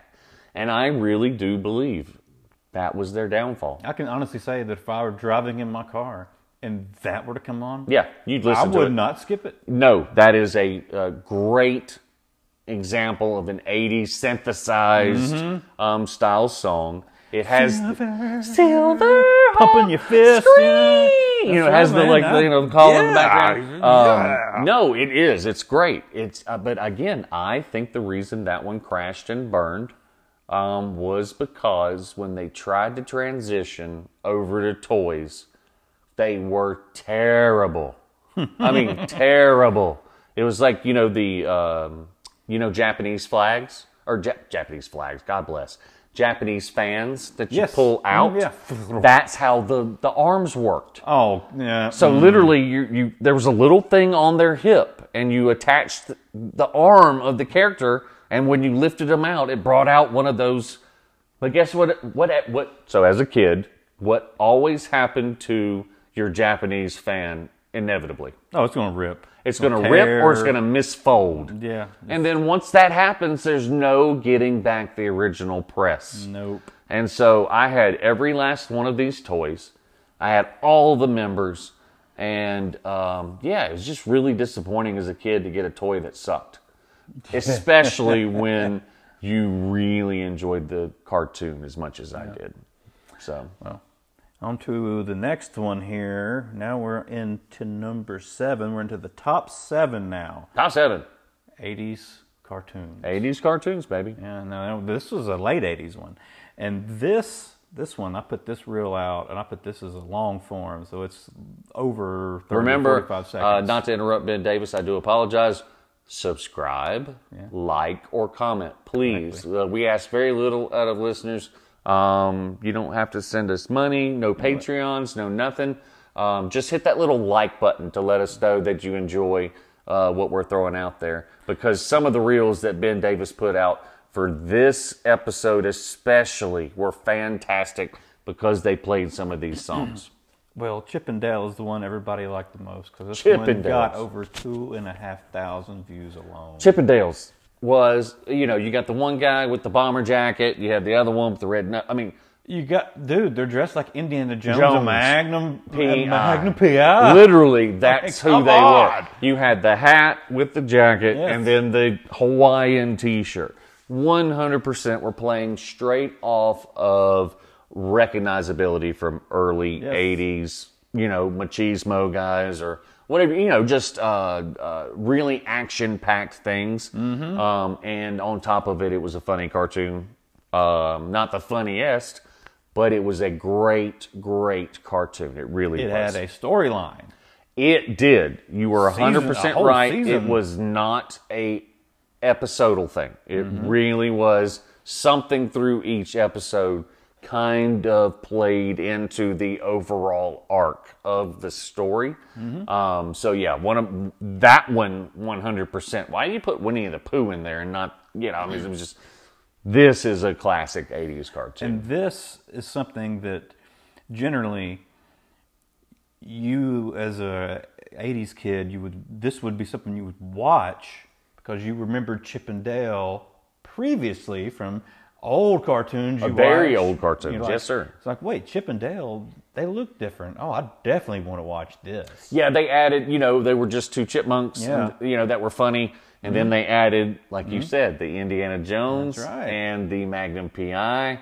And then all of a sudden, even adults were kind of like, wait a minute here. I see what you're doing there. And then now they talk. And Before they like a little squeaky voice. Squeaky voices, they talked regular in this one. Yes, sir. So another great 80s cartoon. Um, definitely, I believe one of those ones that doesn't get the credit that it deserves. I don't think it has the recogni I don't know why it doesn't Well, they have. they did give it some good credit because they made the movie on Disney Plus. That is true, but how did that movie do? Well, Did you watch it? Yeah, I watched. I thought it was great. Personally, I it did was a too. Great But movie. according to numbers, How did you, I don't know how the streaming numbers were. I didn't not not them. not particularly great, especially when you consider like the Smurfs. Yeah. Um, you know, those movies made a lot of money for whatever reason. Now, when well, you movies, have weren't those movies specifically made for to be released theatrical though, and then because of COVID, they took those theatrical Yes, releases. that's this a- was made specifically for Disney Plus, so it That not true. the- Um, and so, uh, but it wouldn't have, let's say, the swing of the Mandalorian or Obi Wan or Well, some of the other stuff. Okay, you. I can't let you compare Chip and Dale to uh, the Mandalorian or Boba Fett or Obi Wan. Mandalorian was a standalone Star Wars project that It was. accidentally blew up. It was about Well, a it Mandalorian. about a Mandalorian, but everybody knew the, a Mandalorian being Boba Fett, and Boba Fett is See? surprisingly a huge number one. I I would from- only disagree in the fact that if you only watch the movies, you don't know that Boba Fett, excuse me, Boba Fett, or Boba Fett, or whatever you want to call him, Yeah. is a Mandalorian. You had to go into the depths of the Clone Wars that told about the, the Yeah. siege of Mandalore, the dark saber. Um, you know what was the name? Oh gosh, you're better at this than I am. What was the name of the group? Midnight Suns, or uh, oh, what was it? The uh, they called them terrorists, but they just wanted to liberate Yeah, I'm sure Mandalore. I don't. I, I don't. It's know the now. one that uh, Darth Maul led after he defeated. I thought they were the dark. Thought- Didn't you say Dark Sun? Yes, was that it? That was it. Did I pull that out of my butt? You might have. But anyway, they went into that lore. So that's the only reason I'm going to separate it um, is because you really didn't know what you were getting with the. Ma- you certainly didn't know about Grogu or Baby Yoda or whatever. No, that was probably one of the biggest surprises. That of all was time. a huge. They kept that. They, congratulations to Disney for keeping that one under wraps for as long as Yeah. they did. So the only reason I'm comparing it, and you are correct, they are not comparable in most Mm-hmm. instances. What I'm comparing is that you took a kind of a one-off, Mm-hmm. and sometimes you get awesomeness, and sometimes you, you yeah you know what I mean. Sometimes let's say you don't get as awesome. Okay, maybe. I mean, again, I, I think I think it was a pretty. I thought it was a great movie. I really did. I thought everybody did a great job in it. But even the fact that they made it shows that this the cartoon had to have had some type of impact. Yeah, had to have had an impact. Don't get me it wrong. It is streaming fairly strong, I would say. but there's a reason why there's one of those, and there's four Smurf movies. I think uh, that's toys. I'd say the the Smurfs toys still sell today. See now, uh, now Chip I and might, Dale's, I've, I- Chip I've never Dale- seen a I've toy. Never seen a Chip and Dale You're toy 100% right. Plushies at Disney. They yeah, have the plushies. I've never seen figurines. I have those upstairs along with the rest of them, like every other parent who but takes children. for the Disney. Smurfs. For me though, I've never known them outside of little figurines that are pre-posed. You Pretty can't much, move them. but you, the, but they sell those at toy stores. Uh, agreed. However, you're talking about six seasons of the Smurfs. It appealed to somebody for some reason. Yeah, Hank Azaria as uh, Gargamel was a great choice. Yeah. Um, I just like again loved the show. Don't get me wrong; it was one of my favorites. Yeah, I just felt like some of their advertising choices weren't the greatest. Does that make sense? uh huh. I don't feel like they gave it the the, the same push they gave Alvin and the Chipmunks. I don't feel Yeah, like they got the same push that some of the other Disney properties. I there's more okay, so like Lilo and Stitch. Yeah. There's a lot more. That is a movie that I saw a long, long time ago. Mm-hmm. My daughter has never seen it, has no interest in seeing it. However, there is a ride and there are millions of toys. yeah. So I think it just depends on where you put your dollars at. You know what I mean? This could have blown up and been really popular had they put the same emphasis like the chipmunks behind it. So that's just kind of where I'm coming Mm. Yeah, from. you're probably right about that. Well, I don't think there's a, I don't think there's a right or a wrong. It could have I been just- bigger. I just feel like it could have been bigger. Right. Yeah. Yeah, exactly. It could have. I guess from a a fan like myself perspective was, hey, I got to see it, so it's big for me. Well, I would I would compare it, and this is really a stretch by comparison. It's like Firefly, the show. It had one season, written by Joss Whedon, space western.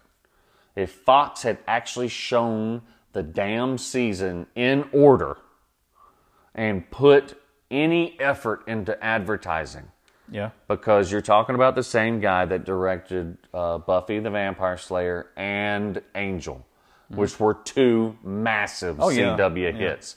They had massive ratings.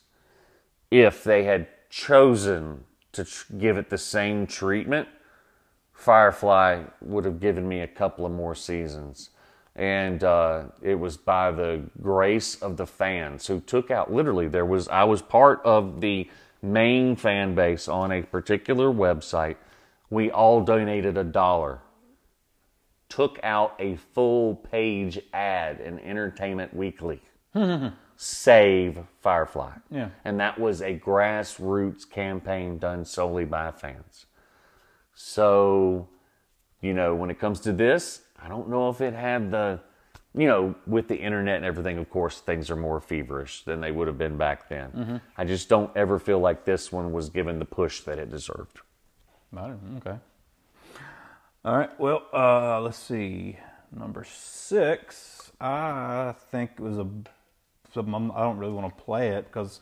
I Well, think what it? We'll decide. It's the Super Mario Brothers Super Show. No, you don't need to play it because it I sounds think- a lot like the video game. I think it doesn't sound enough like the video game. I think they blew it. I think that's all you need to have.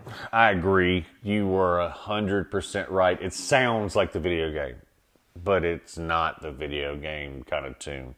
It was a good cartoon. It wasn't great, um, and they missed a huge opportunity, given the fact that at that time, remember, what was one of the number one, not within total demographics, but one of the most popular kids magazine subscription was. Do you remember? Was this the Nintendo magazine? Nintendo Power. Very I, good. I almost said Power Nintendo, but I'm like that isn't Oh, it. dude, you should have said it. Um, but yes, that's the one that went over new video games, old video games, and every single one of them taught you cheat codes. Yeah, I bought it at Toys R Us when we went. I had a subscription. I didn't Um, have a subscription. They would come to my house. I couldn't wait to learn about the new video games that were coming out, and that went along with GameStop, with Game Informer. Man, we didn't get a GameStop But around here Game for a long time. Informer turned from a great opinionated video game thing into try to be something serious when you're talking about fictional media. Like you can only take seriousness so far. Yeah. And then a lot of really unpopular articles written because the people who were there, if I'm being honest, got way too big for their pants. um, Nintendo Power never took itself too seriously, and kids loved it. That's the huge difference. Um, but that fueled my love of video games. Again, once I learned cheat codes, I mean, it's fun to beat a game, don't get me wrong. Yeah. Sometimes, like Doom back in the day, one of the original first person shooters, like came uh, out of the same studio that made Wolfenstein. Um, ID Studios, because ID BFG 2000 was a code, or ID God was a code. And when you put it into Doom, you could, number one, become invincible, or they gave you a gun that's not available till the end of it. And you can imagine what BFG stands for if I say big is the first word and gun is the last word. Codes uh. became such Easter eggs in video games Yeah. became such a huge thing. So I'll give you an example. I don't know if this is. I don't want to jump ahead, but I don't know if this is in our our top five or not. However, I watched She-Ra, mm-hmm. not because I was a huge She-Ra fan, but because, believe it or not, in every episode of She-Ra, they hid something, a particular character. Mm-hmm. They hid him in the background. Mm. And at the very end of the show, they would tell you the scene that he was in. so I would watch intently, trying to be that kid who's like, there he is, you know, I found him. So mm-hmm. there's different ways to get like audiences to tune in. Um, and so I just feel like it depends on which way you come at it. You know, they have a, a, a He-Man and She-Ra Christmas on Netflix. I did not know. I wonder that, if really. that character's in that. Wow, that's cool. A lot. I mean, not to again, uh, not too off subject, but people don't realize that Red Sonja was originally in. For us '80s kids, God bless. I don't think anyone that wasn't a teenager or a 20-something-year-old in the '80s even know who Red Sonja is. I don't remember who played her, but I don't either, and that's sad because I did three seconds ago. um, but you know, she got her start in one of the Conan uh, movies uh, that Arnold's, but she had spin-offs that made tons of money. So again, I'm going off subject, but She-Ra trying again to get more girls listening or listening, watching, Watching. TV shows like that in the afternoons. Um, and I'll be honest, She-Ra kicked ass. So that's all there was to it. Oh, now we're into our top five, and our top five Top starts five. with this oh my one. gosh, this is going to be interesting to me. You recognize it yet? Just let me listen. Definitely 80s. Oh, Oh, The Sword of Omen. Never mind. Yeah. Thundercats. Thundercats. Best, one of the best cartoons ever. Well, the people online seem to think so. Social Oh, media is popping on this one. Again, uh, you know, we kind of went back with the toy push, Yeah. kind of congruent with the theme song. I mean, listen to that. Yep. Horns, 80s, synthesizer, thunder, thunder, Thundercats. And they're basically wearing leotards. Yeah, yeah, they sure were. Like even the dudes were wearing like onesies. Yep. But you had kids. You had the two, Kit and Cat. So there were younger characters. Uh, you had uh, Panthro, who was the martial artist with the nunchucks. Okay. So people loved that back in the 80s because that's also when Ninja and uh, some of the other the nunchucks were big in the 80s. Oh gosh, for whatever people. I mean, well, you know, You know, Bruce for the Karate. Kids, man. We talked about it at the Karate beginning. Kid, Bruce Lee. People love that. Um, you had Tygra, um, who could make himself invisible, and he had the whip with the three bolos on the end. Mm-hmm. Uh, you had Cheetara, who um, could run faster. You know, she like left a trace. She was almost like the Flash. and then you had Lionel, a person that was a little bit younger but was super strong. Uh, had the guidance of Jaga, uh, one of his forefathers, and had the Sword of Omens. And his voice is iconic.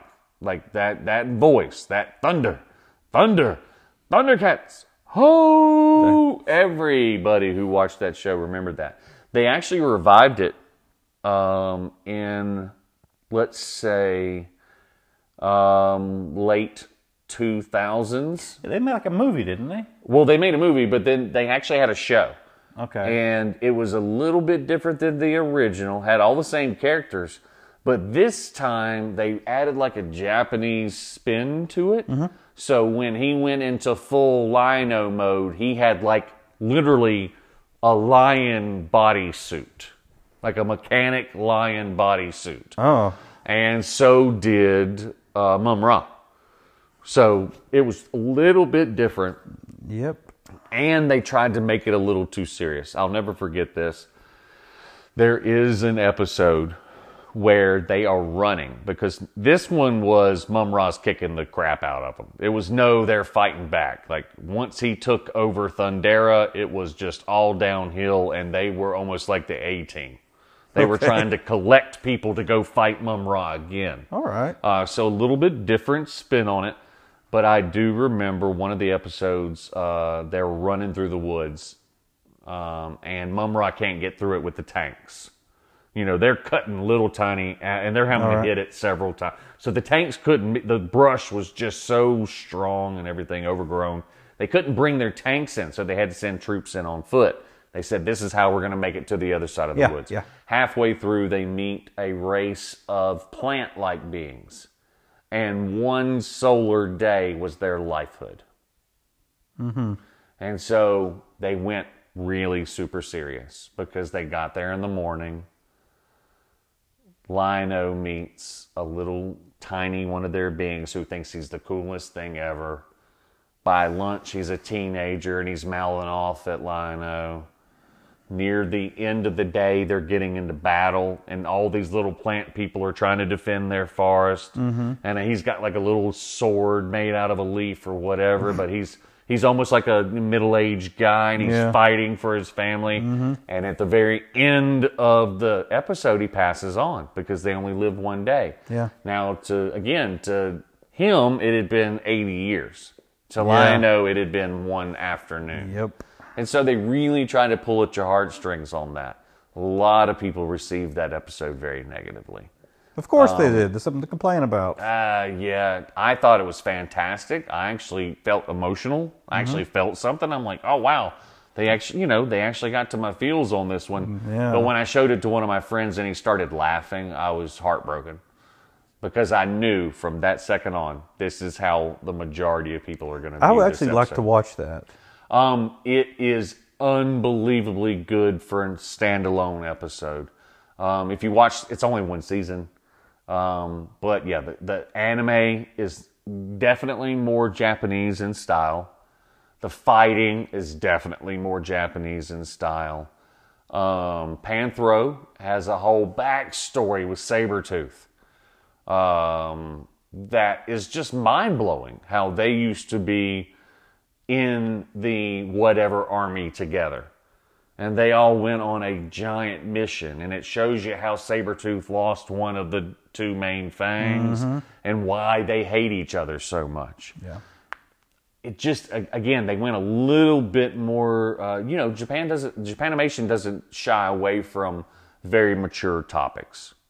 Um, even for kids, they just don't do it. You know, a lot of adults watch anime there. It's more of our culture to do things like that. Right. And so, uh, yeah, I mean, I'm going to be honest with you, listeners. If you want to see something that will pull at your heartstrings, and you you you have to be a cartoon head, I'm going to be honest with you. But um, watch the episode about the plant folks, and it will pull at your heartstrings a little bit. Because as this thing is dying, he's talking about Lion-O being in his life, whereas Lion-O's thinking about an afternoon. You know, Yeah. um, and so it gives you a perspective. And so it was it was pretty cool. I mean, they ended up thwarting the bad guys, and of course they got on the other side of the forest, so they could continue to run from Mumm-Ra's forces that are chasing them down. The capital's already been sacked, and so the cat people, let's say, have been spread to the four winds. And it was before Lion-O. It really portrays Lion-O as a very young leader. He wasn't the same dude in the 80s cartoon Yeah. uh, where he was very huge and very muscular and could take on anybody. Uh, Panthro was more of an adult figure. Tygra is his brother in this one, and he's the older brother. And like they fight, like they show a lot of episodes where the two of them are going back and they're fighting. And the coolest thing ever is they got the original voice actor for Lion-O to play the dad of Oh. Lion-O. You could hear it because he uses the Sword of Omen one time. But it was his voice going thunder thunder thundercat. So it was his voice and he hadn't done it in 30 40 years and it was spectacular.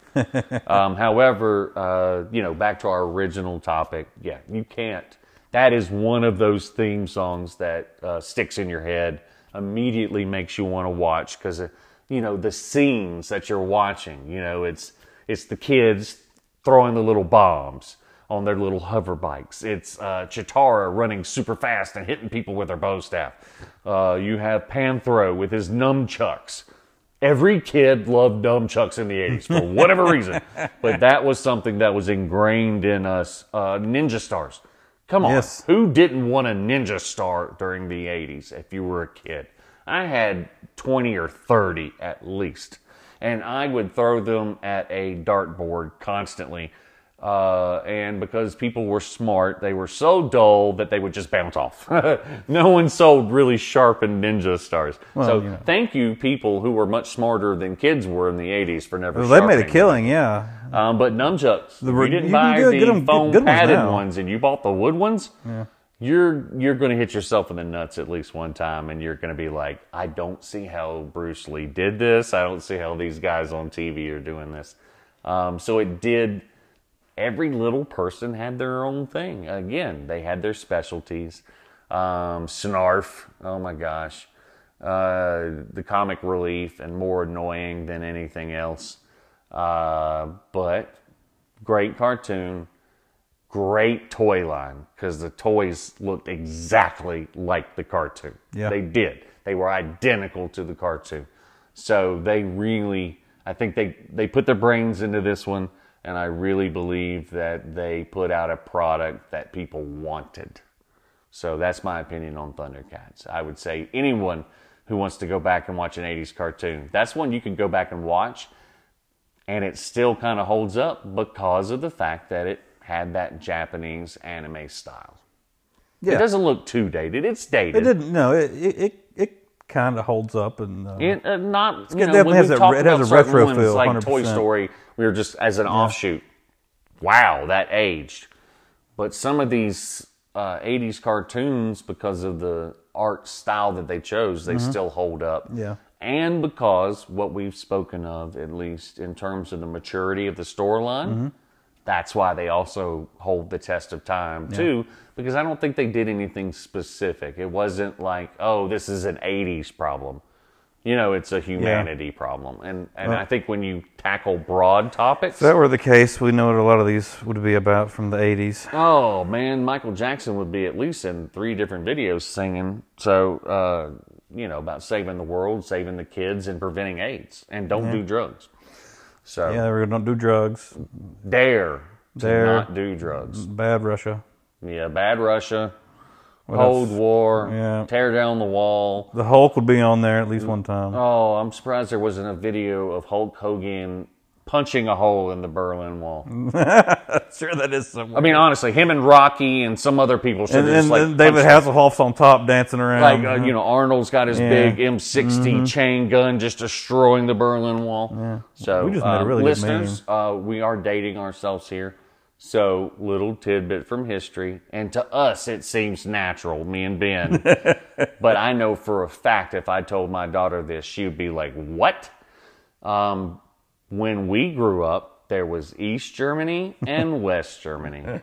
One was communist and one was not. And then Reagan, Gorbachev, tear down that wall, etc., etc. That's again, we're kind of going off topic. If my daughter was here, I'd ask her right now if she if she knew about that. I'd like to know if she knew know the answer. I I know mine didn't Hmm. because think about maps. Yeah, I mean, uh, Sudan, I'm pretty sure I taught her North that, but I don't know if it's now. stuck. You know. um, Berlin, East and oh my gosh, like people don't realize that one of the best movies ever from, and I know we're off subject. Uh, Dabney Coleman. What was it called? I don't know. Oh, Dabney Coleman was in a movie that was based off a very popular um, TV show where he was a spy, but they dealt in that whole East and West Germany thing, like because of the Cold War. You know, the Russians were always the bad guys back then. It was either that or they, you know, you could go Rambo style and try to portray the Viet Cong as still evil. That's right. You know, uh, but anyway, what's our next one? All on right, next one is uh, well, I don't even think you need to play this one because if you don't know it, then I'm I don't know how you don't know this. Inspector Gadget. Doo doo doo doo doo doo. Who remade that song? Didn't a popular artist put it on their? Yeah, they did. I can't remember I can't off the top of remember my who it was either. It's an alternative. But you rocker. know absolutely that is something that people grew up with when a popular musician um Knight Rider with Busta Rhymes. You know, there's certain things that have like Yeah. they directly take it from things as a kid. they So, made two movies, and I believe they used the same uh, Matthew song. Broderick. Yes, right. And they absolutely used the song 100%. Yes, Matthew Broderick was Go Go Gadget. What got the most play and the most uh, pitter patter back and forth online this week was the car. Is he driving a DeLorean? I believe so, yes. And I I have had this conversation before. I don't know another car that looks like the gadget car. Like I I I- I mean I've done this. I've looked at other cars from that time. Um, and I just don't see another car fitting into that the way it looks specifically. It looks exactly like the car from Back to the Future, minus the thing on the back and obviously the flux capacitor. Yeah. Um, but Go Go Gadget was one of my favorite ever. It was silly, um, and and also funny at the same time with his daughter and the dog. Um, and then you never saw his face, the bad guy's face. Claw or Claw something, is yeah. just rubbing that cat. Yeah. However, if you really want to know what he looks like, believe it or not, his face is out there. It's never been in a cartoon, but they made a toy of him. Oh yeah. And they show you what he looks like. And uh, he looks like a crazy, white haired, kind of thin professor, which was nothing like I thought he was, considering the like heavy metal, the death metal voice that he had. I'll get you, gadget, you know, and slamming. And he looked huge in the arms. And then, um, yeah, out of nowhere, when they made the cartoon, he, he kind of looked like Doc Brown, you know, in spandex with the wild white hair and the crazy eyes. He didn't look anything like you expected him to at all. But again, that's a little off subject. But yes, Inspector Gadget, easily top five most recognizable 80s cartoons theme songs. Yeah, I've I don't know to people. anybody that if I went, dun, dun, dun, dun, dun, Yep. Everybody knows that. That People- they wouldn't be able to go, They've dun, watched, dun, they grew up watching that, and they're only twenty. So I'm like, Yeah, I mean cool. it's it's just a it, it was one of those songs like we talked about. It gets you hooked from the beginning. Well, since this next one is actually still airing today, I don't think you need to play it either. The What we got? Simpsons. Oh, The Simpsons, done uh, by Danny Elfman. Um, uh, very, was in a very famous uh, band back in the day. Um, I can't remember it right off the top of my head. God bless. Um, but he was in a very popular band back in the day. He is a musical genius. Um, the Simpsons theme song. They're on what uh, uh, season thirty-seven now. So think about there. this now. I'm 47. They're on season 37. So the TV show has been on since I was 10, No, 11 wait, years no, old. no. It came on when I was ten. Then I was 12 Yeah. because I'm two years older than you. I remember the Christmas special that aired on Fox. We talked about it within this podcast before that it was started as a short in the TV show, The Tracey Ullman Show. And so when they were switching sets, they would show you a little blip. Then the very first episode ever was a Christmas special in which they got Santos L. Helper. Uh, so Santa, Santa's little helper. Um, and so that's how they got the dog. And, uh, you know, that show has been around forever. It's, it's, it holds the record for longest running. Um, outside of a comedy skit show, Saturday Night Live has that one. Yeah. Um, but there's no syndicated show about comedy 30 minutes that has 37 seasons. Think about that. It's it is impressive. I mean, It's insane, but that The Simpsons never changed. Think about I mean, like there's a lot of shows who will tweak their theme song. Um, off subject, but to give you an example, everyone hated when they changed the theme song to Monk. The show with Tony Shalhoub. oh yeah. It was a piano instrumental that fit him perfectly. Yeah. And then all of a sudden, they brought in uh, the Randy guy. Newman. Yeah. Oh my gosh, the one that does "You Got a Friend in Me." Yeah. Ah, you're And right. wow, did people hate that amazingly. So, um, and The Simpsons is well known for predicting the future. So, uh, we could do a whole episode off of yeah, that. that's, that's just kudos to the writers. Well, I, I so I'm going to give 99% of them just luck. However, when you actually have the correct physics equation for the Hosan Biggs particle, the God particle, on the blackboard as Homer is staring at it, five years before they even discover it, and then find out that that equation that he wrote on the screen was, uh, uh, you know, on there. Fantastic, dude. I mean, but yes, this one is one of the most iconic theme songs known worldwide. And so um, I believe this is one that will stand the test of time. So Well, who even knows how much longer it'll be on? Who knows? You're, There are- always, you're always like, this is going to be the last. It, it, it I'm can't going- be another season. Oh my gosh. Th- There's no way they can continue to pay these writers this astronomical amount of money. I, I don't even uh, watch it as regularly as I used to, but I'm going to cry like a baby when it goes off. So oh, well, yeah, I couldn't tell you the last time I've actually tuned in to the I actual tape it season. and then I go watch it. I check it out the next season on Disney Plus.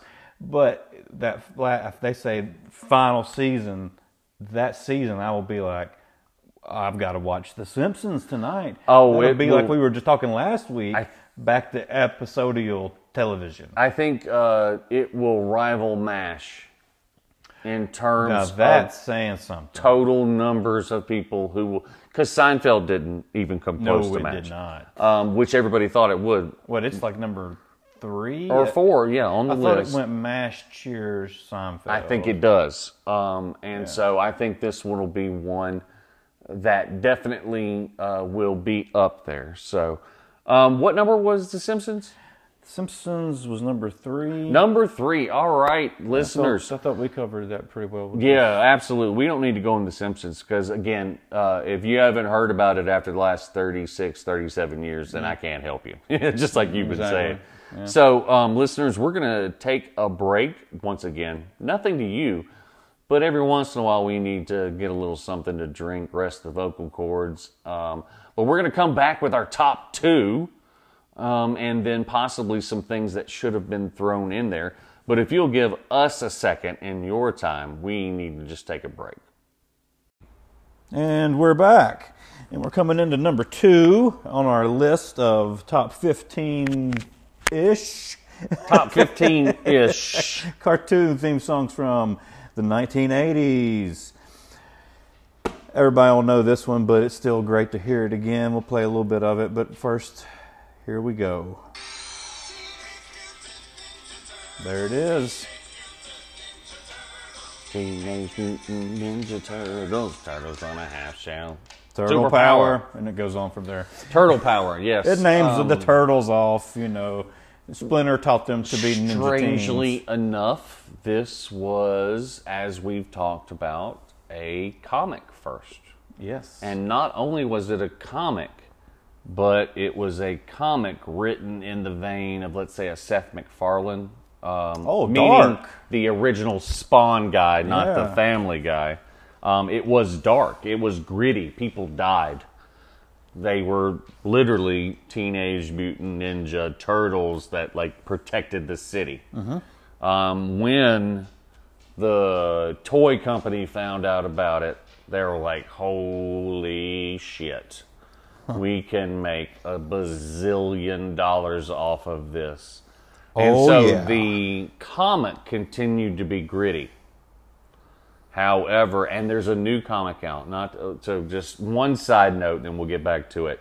There is a new comic out where everyone is dead except for one of them, and I'm not going to spoil anything for any of them. But it's almost like a Last Ronin style, um, and it is badass. Uh, everybody's dead. probably. I would say the last Ronin would be Leonardo. I'm not going to say who. Not him. it's It'd not be. Raph. Uh, but yeah, uh, great, great comic for anyone who wants to wa- read. That one is fantastic. So again, back to the original subject.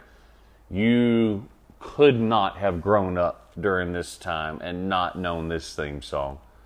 It was everywhere. They had the cartoon itself. They had the comic book, even though gritty.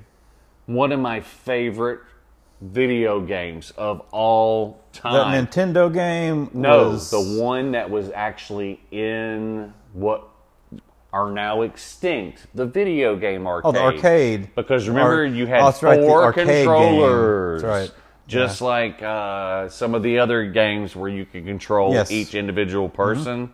Um, yeah, this followed a trend during the 80s. It was actually started by Marvel, where someone could be Wolverine, someone could be uh, Cyclops, be Storm, be Rogue, be whoever. And you get to pick who you want to be. This is one where you and four friends could put a quarter in and each be a different Ninja Turtle and go through the game. Then they ported it to, believe it or not, Nintendo Game Boy. Hmm. Um, probably one of five games that I l- beat on Nintendo Game Boy because a lot of those were like uh, golf or racing, you know, not Okay. beatable games Yeah. necessarily. This is one that I played constantly. I played constantly at the arcade because it was so fun. Um, they later made renditions, especially for the Super NES, where you were only one of the turtles, but you got to choose which turtle based on the environment. Some were better at certain things that others weren't. However, no matter what you were watching, it always had the same theme song. Even if it be a digital, like kind of 8 bit parody of it, um, or a heavy metal or, you know, pop metal kind of version of it, it was always Teenage Mutant Ninja Turtles, Heroes on a Half Shell, Turtle Power. And so um, that one is one that you just absolutely can never get out of your head.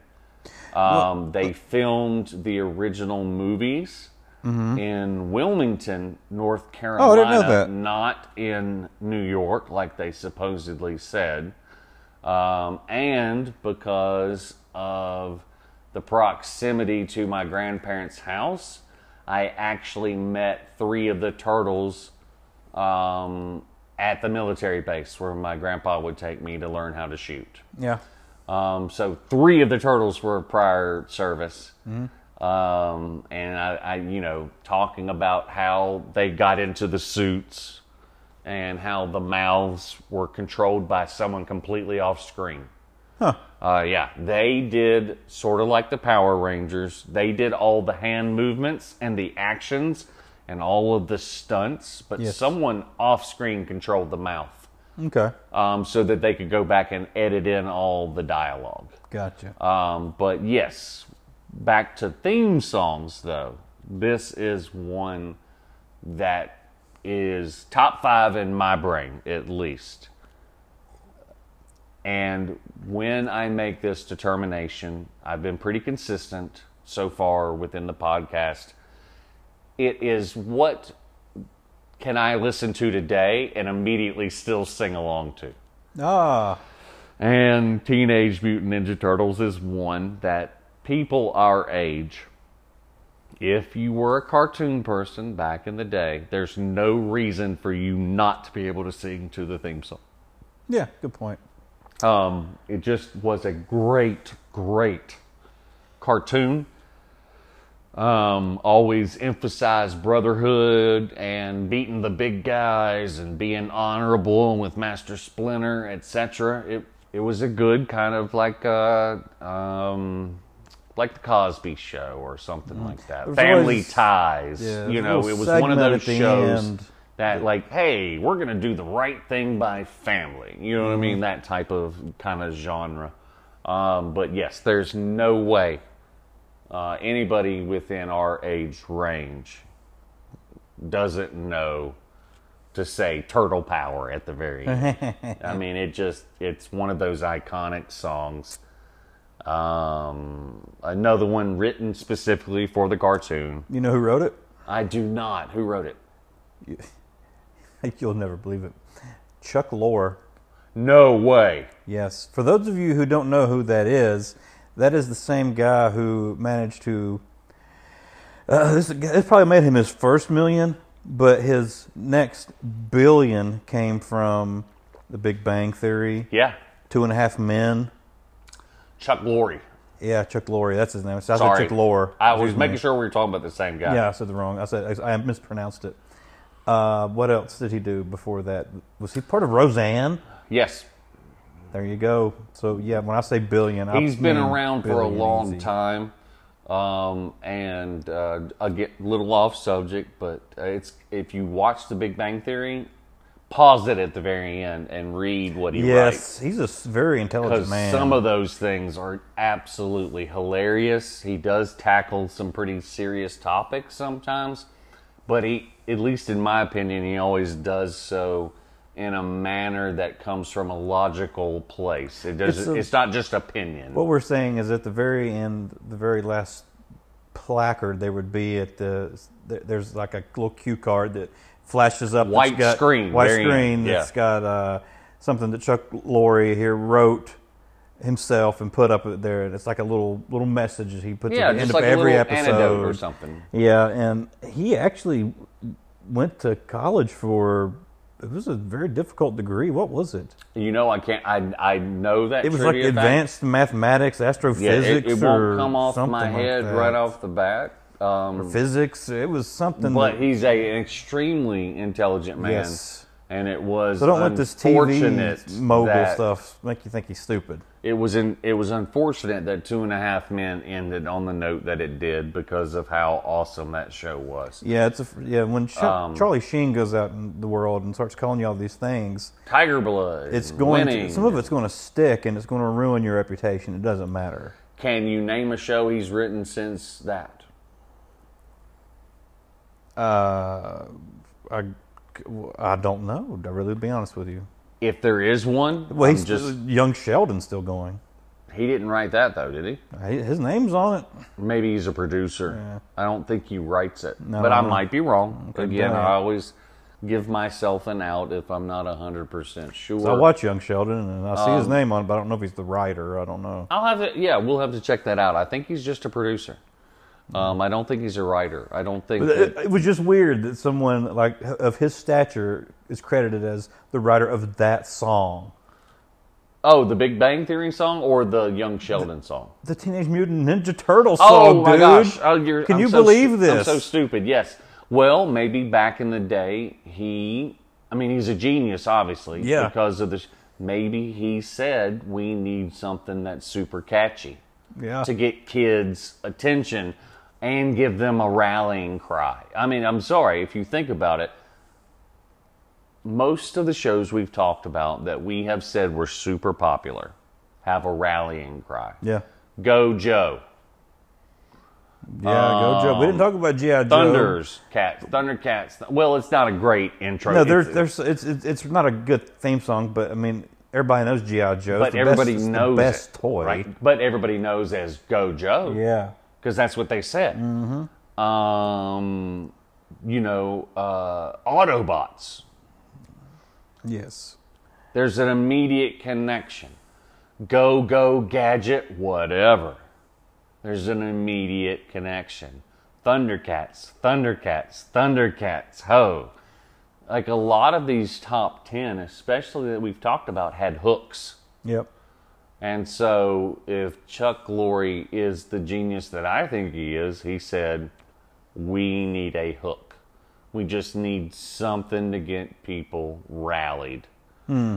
So, that's where I think it comes from. Like, you know, art imitates a lot of itself sometimes within a genre.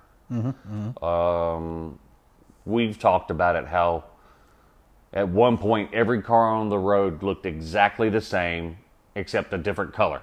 In the 50s and 60s, cars had attitudes. They didn't look the same. I, I actually enjoy cars from that time period um, because they're individualistic. So I think, and we have talked about this, and I've made my opinion known that during the 80s, it was cool to be different. It wasn't necessarily cool to be the same as everybody else.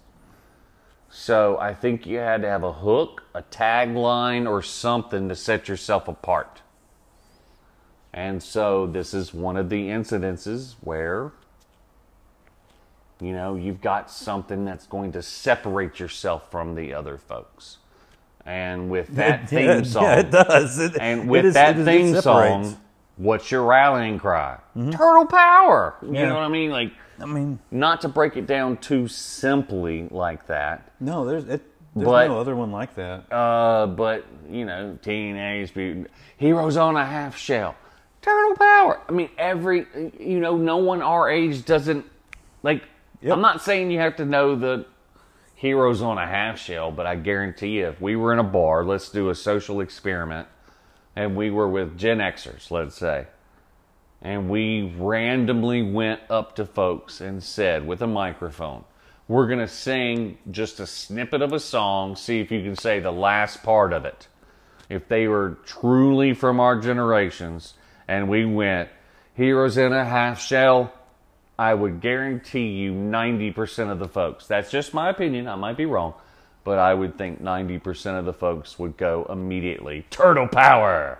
Yeah, Just like if I went up to folks in the same genre Thunder, Thunder, Thundercats.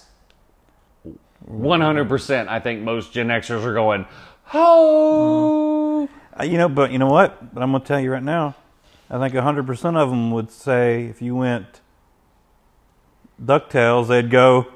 Woo woo! I guarantee it. And I that's remember I was singing number it- one. I was singing it during our break. I was walking down the hall and we were talking about DuckTales and I said, DuckTales, woo woo! And I even heard you do it from down the mm-hmm. hall. Woo!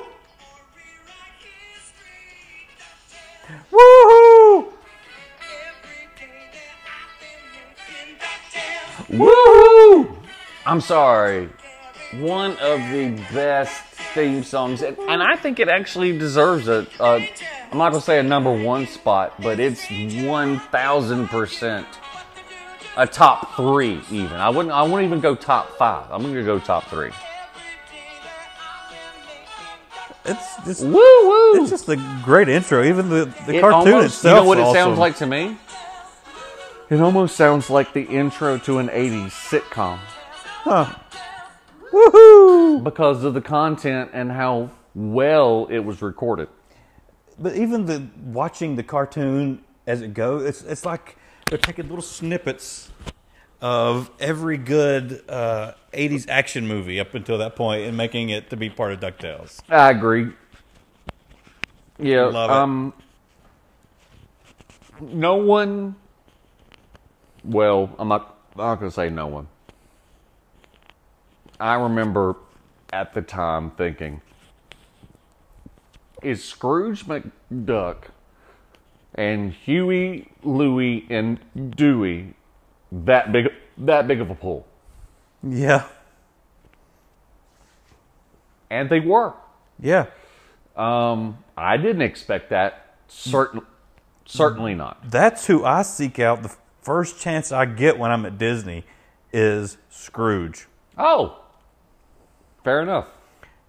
Anytime I hear he's around, that's who I'm looking for. And if it's not him, I'm looking for Donald. If, and if by No, we, I know your favorite, Goofy. well, he, Your daughter's favorite. He was at one point. Oh, did it change? I'm, Yeah, I'm sorry. you know, Off but- subject, listeners. I apologize. Of course, Thing, things change as time goes.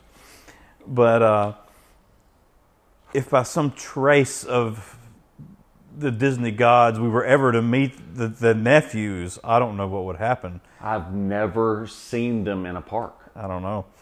But even when they remade DuckTales for not Disney Plus, but the Disney that still runs on like Dish Network or whatever, cable, um, they kept the theme song. They just had someone else record it.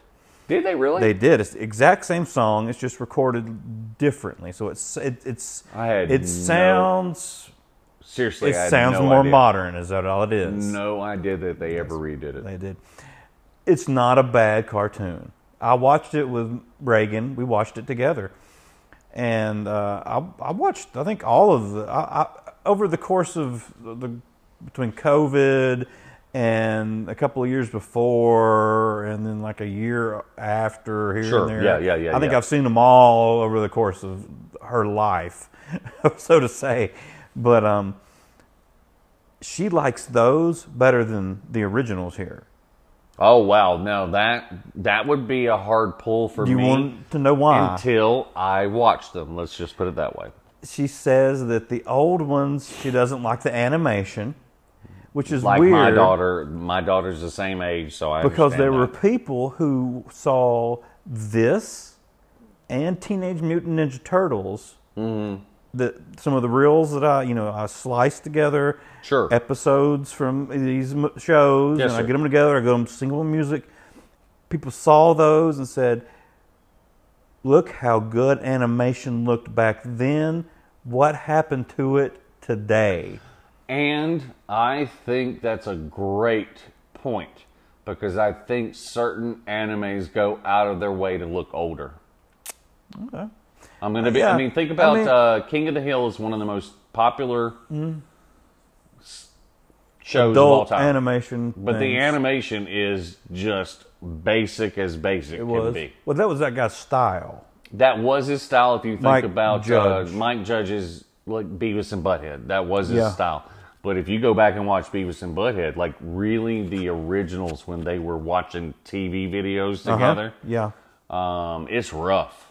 Yeah, I remember. But at the same time, the animation wasn't what you were watching for. They're just they're just a platform to get across the media, right? Um, so, oh my gosh, my brother loves this show, and I hate it with every bit of my being. Squidbillies. I've heard of it, but I don't know it. Think about a cartoon that's a parody of Donald Trump. Eh, but takes it to such extremes where it's like I think even liberal people would be annoyed by it. Oh, yay! Like, oh, they're making fun of Trump, yay! And then like, oh, no, this isn't very good. Um, it's like weird looking alien things, and they're very, very country. I'm talking about poor dirt country. And some of it is funny, don't get me wrong, but the anime style that they chose doesn't lend them any favors at all. You know what I mean? Um, so, what I would compare it to is one of my favorite cartoons of all time, Dr. Katz, oh yes, and Home Movies, um, which was on uh, H. John Benjamin got his start okay. 40 years ago, 30 years, well, 30 years ago, 90s. That's the voice of Um, the Archer. voice. He was the voice. Uh, he wasn't Dr. Katz, but he was the voice of characters that would come in. But in home movies, he was the voice of the soccer coach or the PE coach. Um, so back then, they uh, really Paula Poundstone was in. I mean, that I'm really pulling a deep one on that one. You had to have been a comedy fan back in the '80s. Paula Poundstone was one of the greatest female comedy acts at that time, along with, like, let's say, Ellen DeGeneres. Um, there wasn't a ton of female popular acts, but Paula really. Poundstone had her own HBO show. She was on that show. She lent it a little bit of credibility. Um, but the anime style is jerky, even. You know what I mean? It's it's almost like they're doing, uh, you know, uh, 40 millimeter. Oh, and yeah. Mm-hmm. you draw the character and then like po It's almost like it shifts back and forth it doesn't distract you so much as you just notice that they really don't give two shits about the animation. it's all about the interaction between the characters. And that's what makes those two cartoons from that era so great. It was it was the characters' interaction, the comedy involved, and everything else. So I think anime styles can sometimes play a big deal in whether kids are going to watch stuff. Like we talked about with my daughter, trying to get her to watch The Great Pumpkin. This looks horrible. Yeah. Okay, I understand. You're used to Pixar. You know what I mean? Um, however, daughter loves South Park. And it is literally, well, it used to be, not anymore, but it used to literally be paper cutouts that they yes, filmed. it did. I Before it went uh-huh. digital, it was paper cutouts. Um, that doesn't detract from the hilariousness of the show. In fact, if anything, it makes you stop thinking about it being a cartoon and forces you to focus in on the jokes and the interactions, if you think about it. There are certain shows, especially anime style shows, that try to be so flashy with their great graphics and their fantastic battle scenes, and it's just pure trash. Because there's no character development, there's no plot development, there's no nothing. It's just showy for showy's sake. Yeah. And I don't believe those shows last very long. Um, because I think kids are, well, we know because we've raised kids. Kids are smarter than you think they are. Um, they can handle topics that are more mature than you think they can. But if you get too serious, you're going to lose them immediately. Yeah, but that still doesn't explain SpongeBob. SpongeBob, I can explain very easily. In All my right, let's opinion. hear it, man. I've watched SpongeBob since the original. I'm a secret SpongeBob lover. You know why? Because SpongeBob is nothing more than a reproduction or reproduction of, let's say, Ren and Stimpy and some of these other shows where the animation is so out there that you're like, whoa, what am I looking at? But then they grab you with the jokes. And so, as someone who has watched a lot of episodes, there are, I've seen all the movies, there are jokes that go under the radar. And if you watch it long enough, you start to pick up on some of that hidden humor. And it really can get you laughing if you don't think about it. Um, you have to go into SpongeBob knowing it's going to be kind of silly and annoying. I mean, I hate to say it that way, but SpongeBob's voice, especially his laugh, is a little bit on the annoying side. However, Patrick, with his dumb voice, Mr. Krabby, uh, Squidward, the squirrel, there's just, you know, there's some things that are just, the jokes are a little bit deeper than people think. And so if you watch it with a more open mind, I'm not saying that you're being closed minded because that drives some people crazy. And I completely understand. I can watch this cartoon and say, yes, I know why it drives certain people crazy. Mm-hmm. Same thing with Beavis and Butthead. I know why people hate that. Yeah, I do too. I know why people hate that. You know what I'm saying? Yeah, I don't necessarily hate SpongeBob, but I, I I just look at it and I just like I don't really see any value in it either. Um, give it enough episodes and you'll find it. It's almost like beer as a teenager. You know it's going to get you tipsy, but oh my God, it tastes so horrible. And then 10 years later, you're like, yes, can I have an IPA with a hint of banana and cranberry? You know what I mean? Like, uh, beer starts, you can actually start picking out the tastes in beers. Yeah. Now I've never been able to do with that with liquor or bourbon. Like I oh, can't even. that's do, the, come on, man. I can't even do that with wine. Oh, the hints of vanilla or whatever. Nope, still tastes See, like grape the- juice to me. That's a true Southern gentleman there. Uh, I, I'm sorry. I've got lots of buddies that are bourbon and cigar freaks. That's been the trend among Oh, man, I love a good 40 year cigar. olds, and I'm sorry. It all tastes like mouthwash to me. I cannot discern the tastes. you want me to teach you? And so, just like I've had five different people try to teach me, including someone who worked for Blanton's. So that's all I'm going to say. Um, He just threw my teaching style out the window. I'm just being honest. I, it, it's this. I hate to kind of compare apples and oranges, but it does kind of hold true. Yeah. It's the same kind of thing where you learn to love something. yeah. Um, and if you don't love it, you just don't love it. So, like with SpongeBob, maybe it's not your cup of tea, and that is absolutely fine. But there are people who religiously watch it because it is so silly. Are they not still? They're still making new episodes. Yes, sir, they How sure are. long have they been making this show? I want to say 20 plus years. I don't think that, I don't think in any way Sweet they Georgia 30. Brown. That's a long time to be I- making but I something like that. I believe it might be uh, hitting almost the 20 year mark. It is not how that is like South Park. South Going- Park is on episode what twenty six or I season mean, twenty six. we're rolling into South Park, going on Simpsons numbers, man. Are we seriously going to say? I'm still convinced that Trey Parker and Matt Smith are just gonna hold on until The Simpsons is canceled, and they'll do one season longer just for the joke of it. Not because they're malicious or anything. They just because remember they did have the Simpsons South Park crossover. Mm-hmm. It's not like they don't appreciate each other's humor in the slightest. But one is an eight o'clock show on Sunday, and one is a 10 p.m. or after in the United States where we can cuss. yeah. So Well, then you know, SpongeBob will hold on and do one more longer. South Park, maybe. Again, I really, I honestly believe that. I think it's one of those things where they're just they want longevity and they want these records.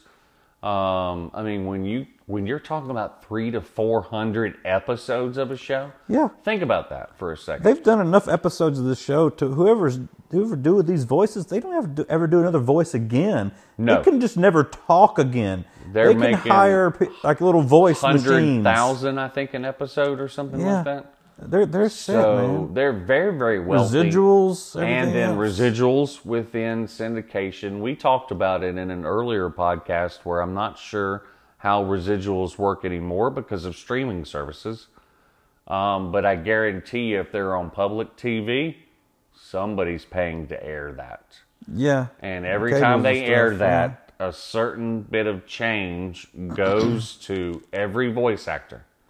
Um, I do know. If it's a big enough show, you get a cut of the streaming. Absolutely. Big enough. Big Big Bang Theory is on two different channels every single day for Yeah. four hours at a time. Yeah.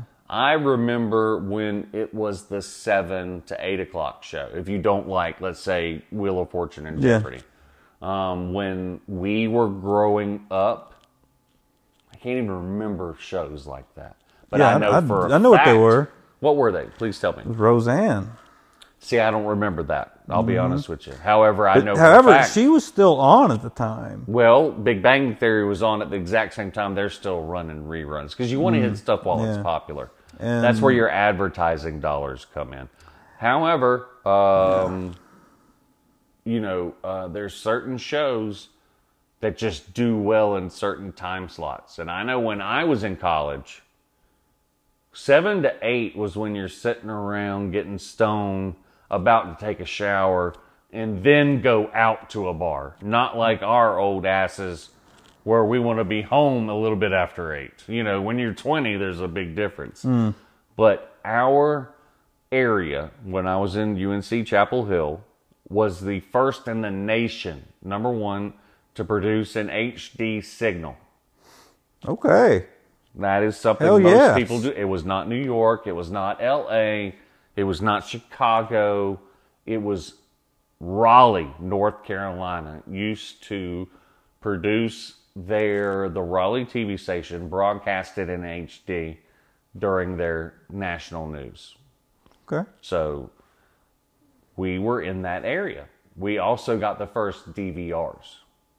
Hmm. So I thought it was a gift from God. Now, one thing I do miss from the original DVRs that is no longer available is that every day, if the TV was off, the TV turned itself on at 7 p.m. and started playing The Simpsons. if you're watching a movie, Yeah. it stops it and starts playing The Simpsons. You know, you can change back, obviously, but that was my 7 to 8 p.m. show every day for my time in college. And I would say for a couple of years out of college. So, um, you know, when you're talking about cartoon media, as we are, um, there is none of the cartoons that we talked about. Um, maybe Voltron is on some late nights, someplace.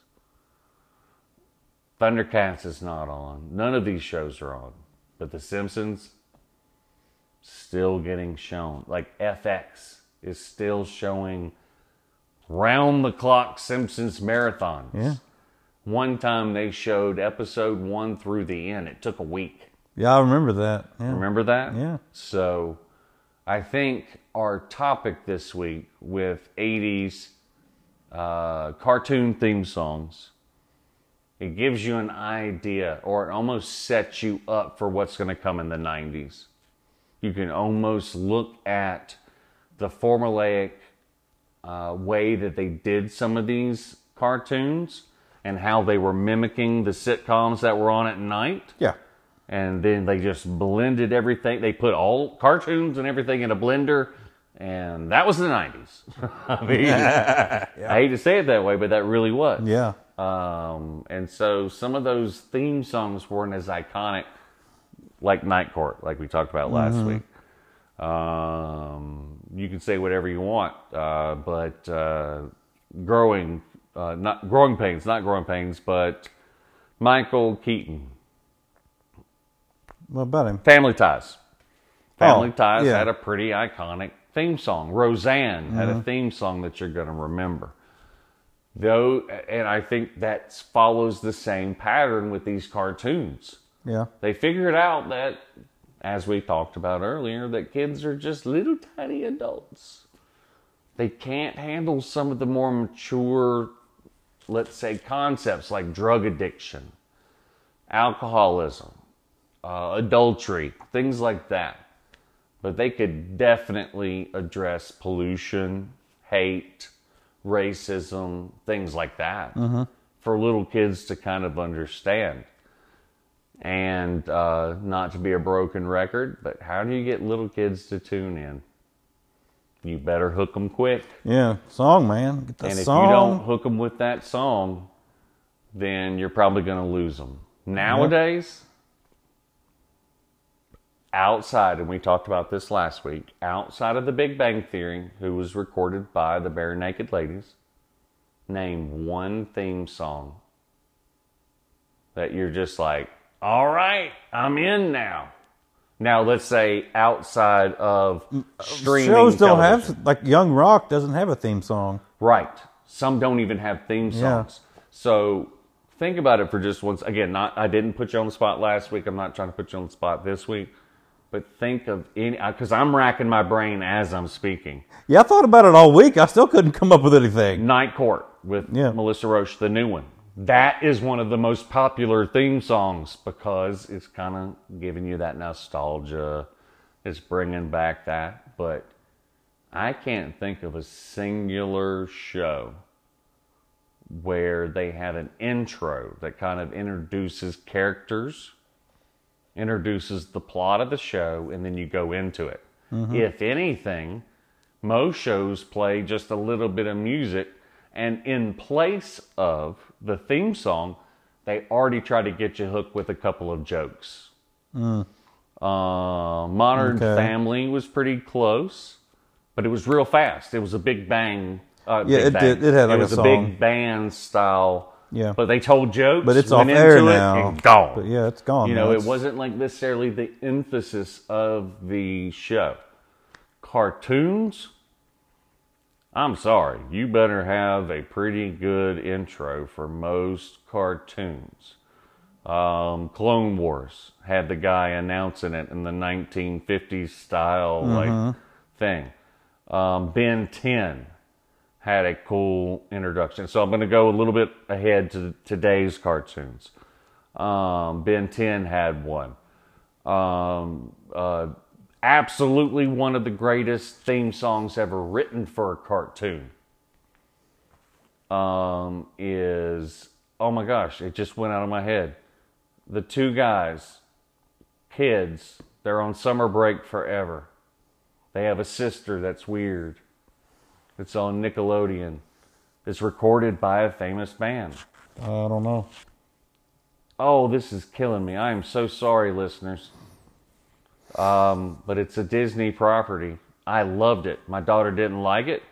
And then all of a sudden she's like, Did you see this show? And I'm like, We watched 20 episodes together, you turd. um, some of the Marvel and DC properties tend to try to get you, like, so remember X Men? That was 90s. But they try to get you in with that theme song. No words, but high energy lots of action in the theme that will let you basically know who the characters are and what to expect. Um, oh my gosh, it's something and something. It's the two names of the kids. Anyway, um, theme songs can really influence your listener watcher base. Yeah. And so I think that's been the whole point of this extremely nostalgic uh, podcast is that we've gone over ones we even skipped them. I mean, I'm I'm sorry, but we did. We I don't have any grudges about skipping the ones we did. No. because the theme song sucked. Yeah, some of them we skipped were just they're just too well known. There's just no need. Well, and then the other ones, we're sorry, we're not going to play something that you've already heard a million. exactly. And some there's just no need to Um, replay. but but we know, would also be things. remiss for not mentioning those at the same time. exactly. So You can't um, you can't skip something, but there's just no need. To. Right. So waxing philosophical again, getting off on a little bit of a tangent. Let me just wrap this Looking one up. look loo- looking forward, you can tell how things have changed, and that's the reason I don't think we have Saturday morning cartoons the way we did. So, as always, we appreciate every single person tuning in and listening. Please, if you enjoy the content, subscribe, like, share. Uh, we would like to touch as many people as possible and get this nostalgia train rolling because we really are just two average dudes who grew up during that period of time. And uh, we're going to talk to you about stuff that's already familiar in your brains. So uh, if you can, listen in. Give us any comments. Give us any tips. Whatever you want to do. Communicate with us. We're always open for anything. Um, this is the 80s Kids. And as always, Ben Stanberry, take us out. And uh, we are, as always, happy to have you tune in and listen to us. And even more excited to have you interact with us in any way possible. And you can get in touch with us on several social media outlets. You can get with, with us on uh, TikTok. Uh, 80s Kids Ben Davis is our handle. And you can get with us on Facebook. We are 80s Kids. We're on there. And also on Instagram as 1980s Kids. And other than that, hopefully soon we're going to be on YouTube and streaming on there. And other than that, that's a wrap. And we hope you've enjoyed uh, the 15, probably more like 20 to 25 best cartoon theme songs from the 1980s. Hope everybody has a great week and enjoys what's to come. Take care of each other, and it's Ben Davis signing off.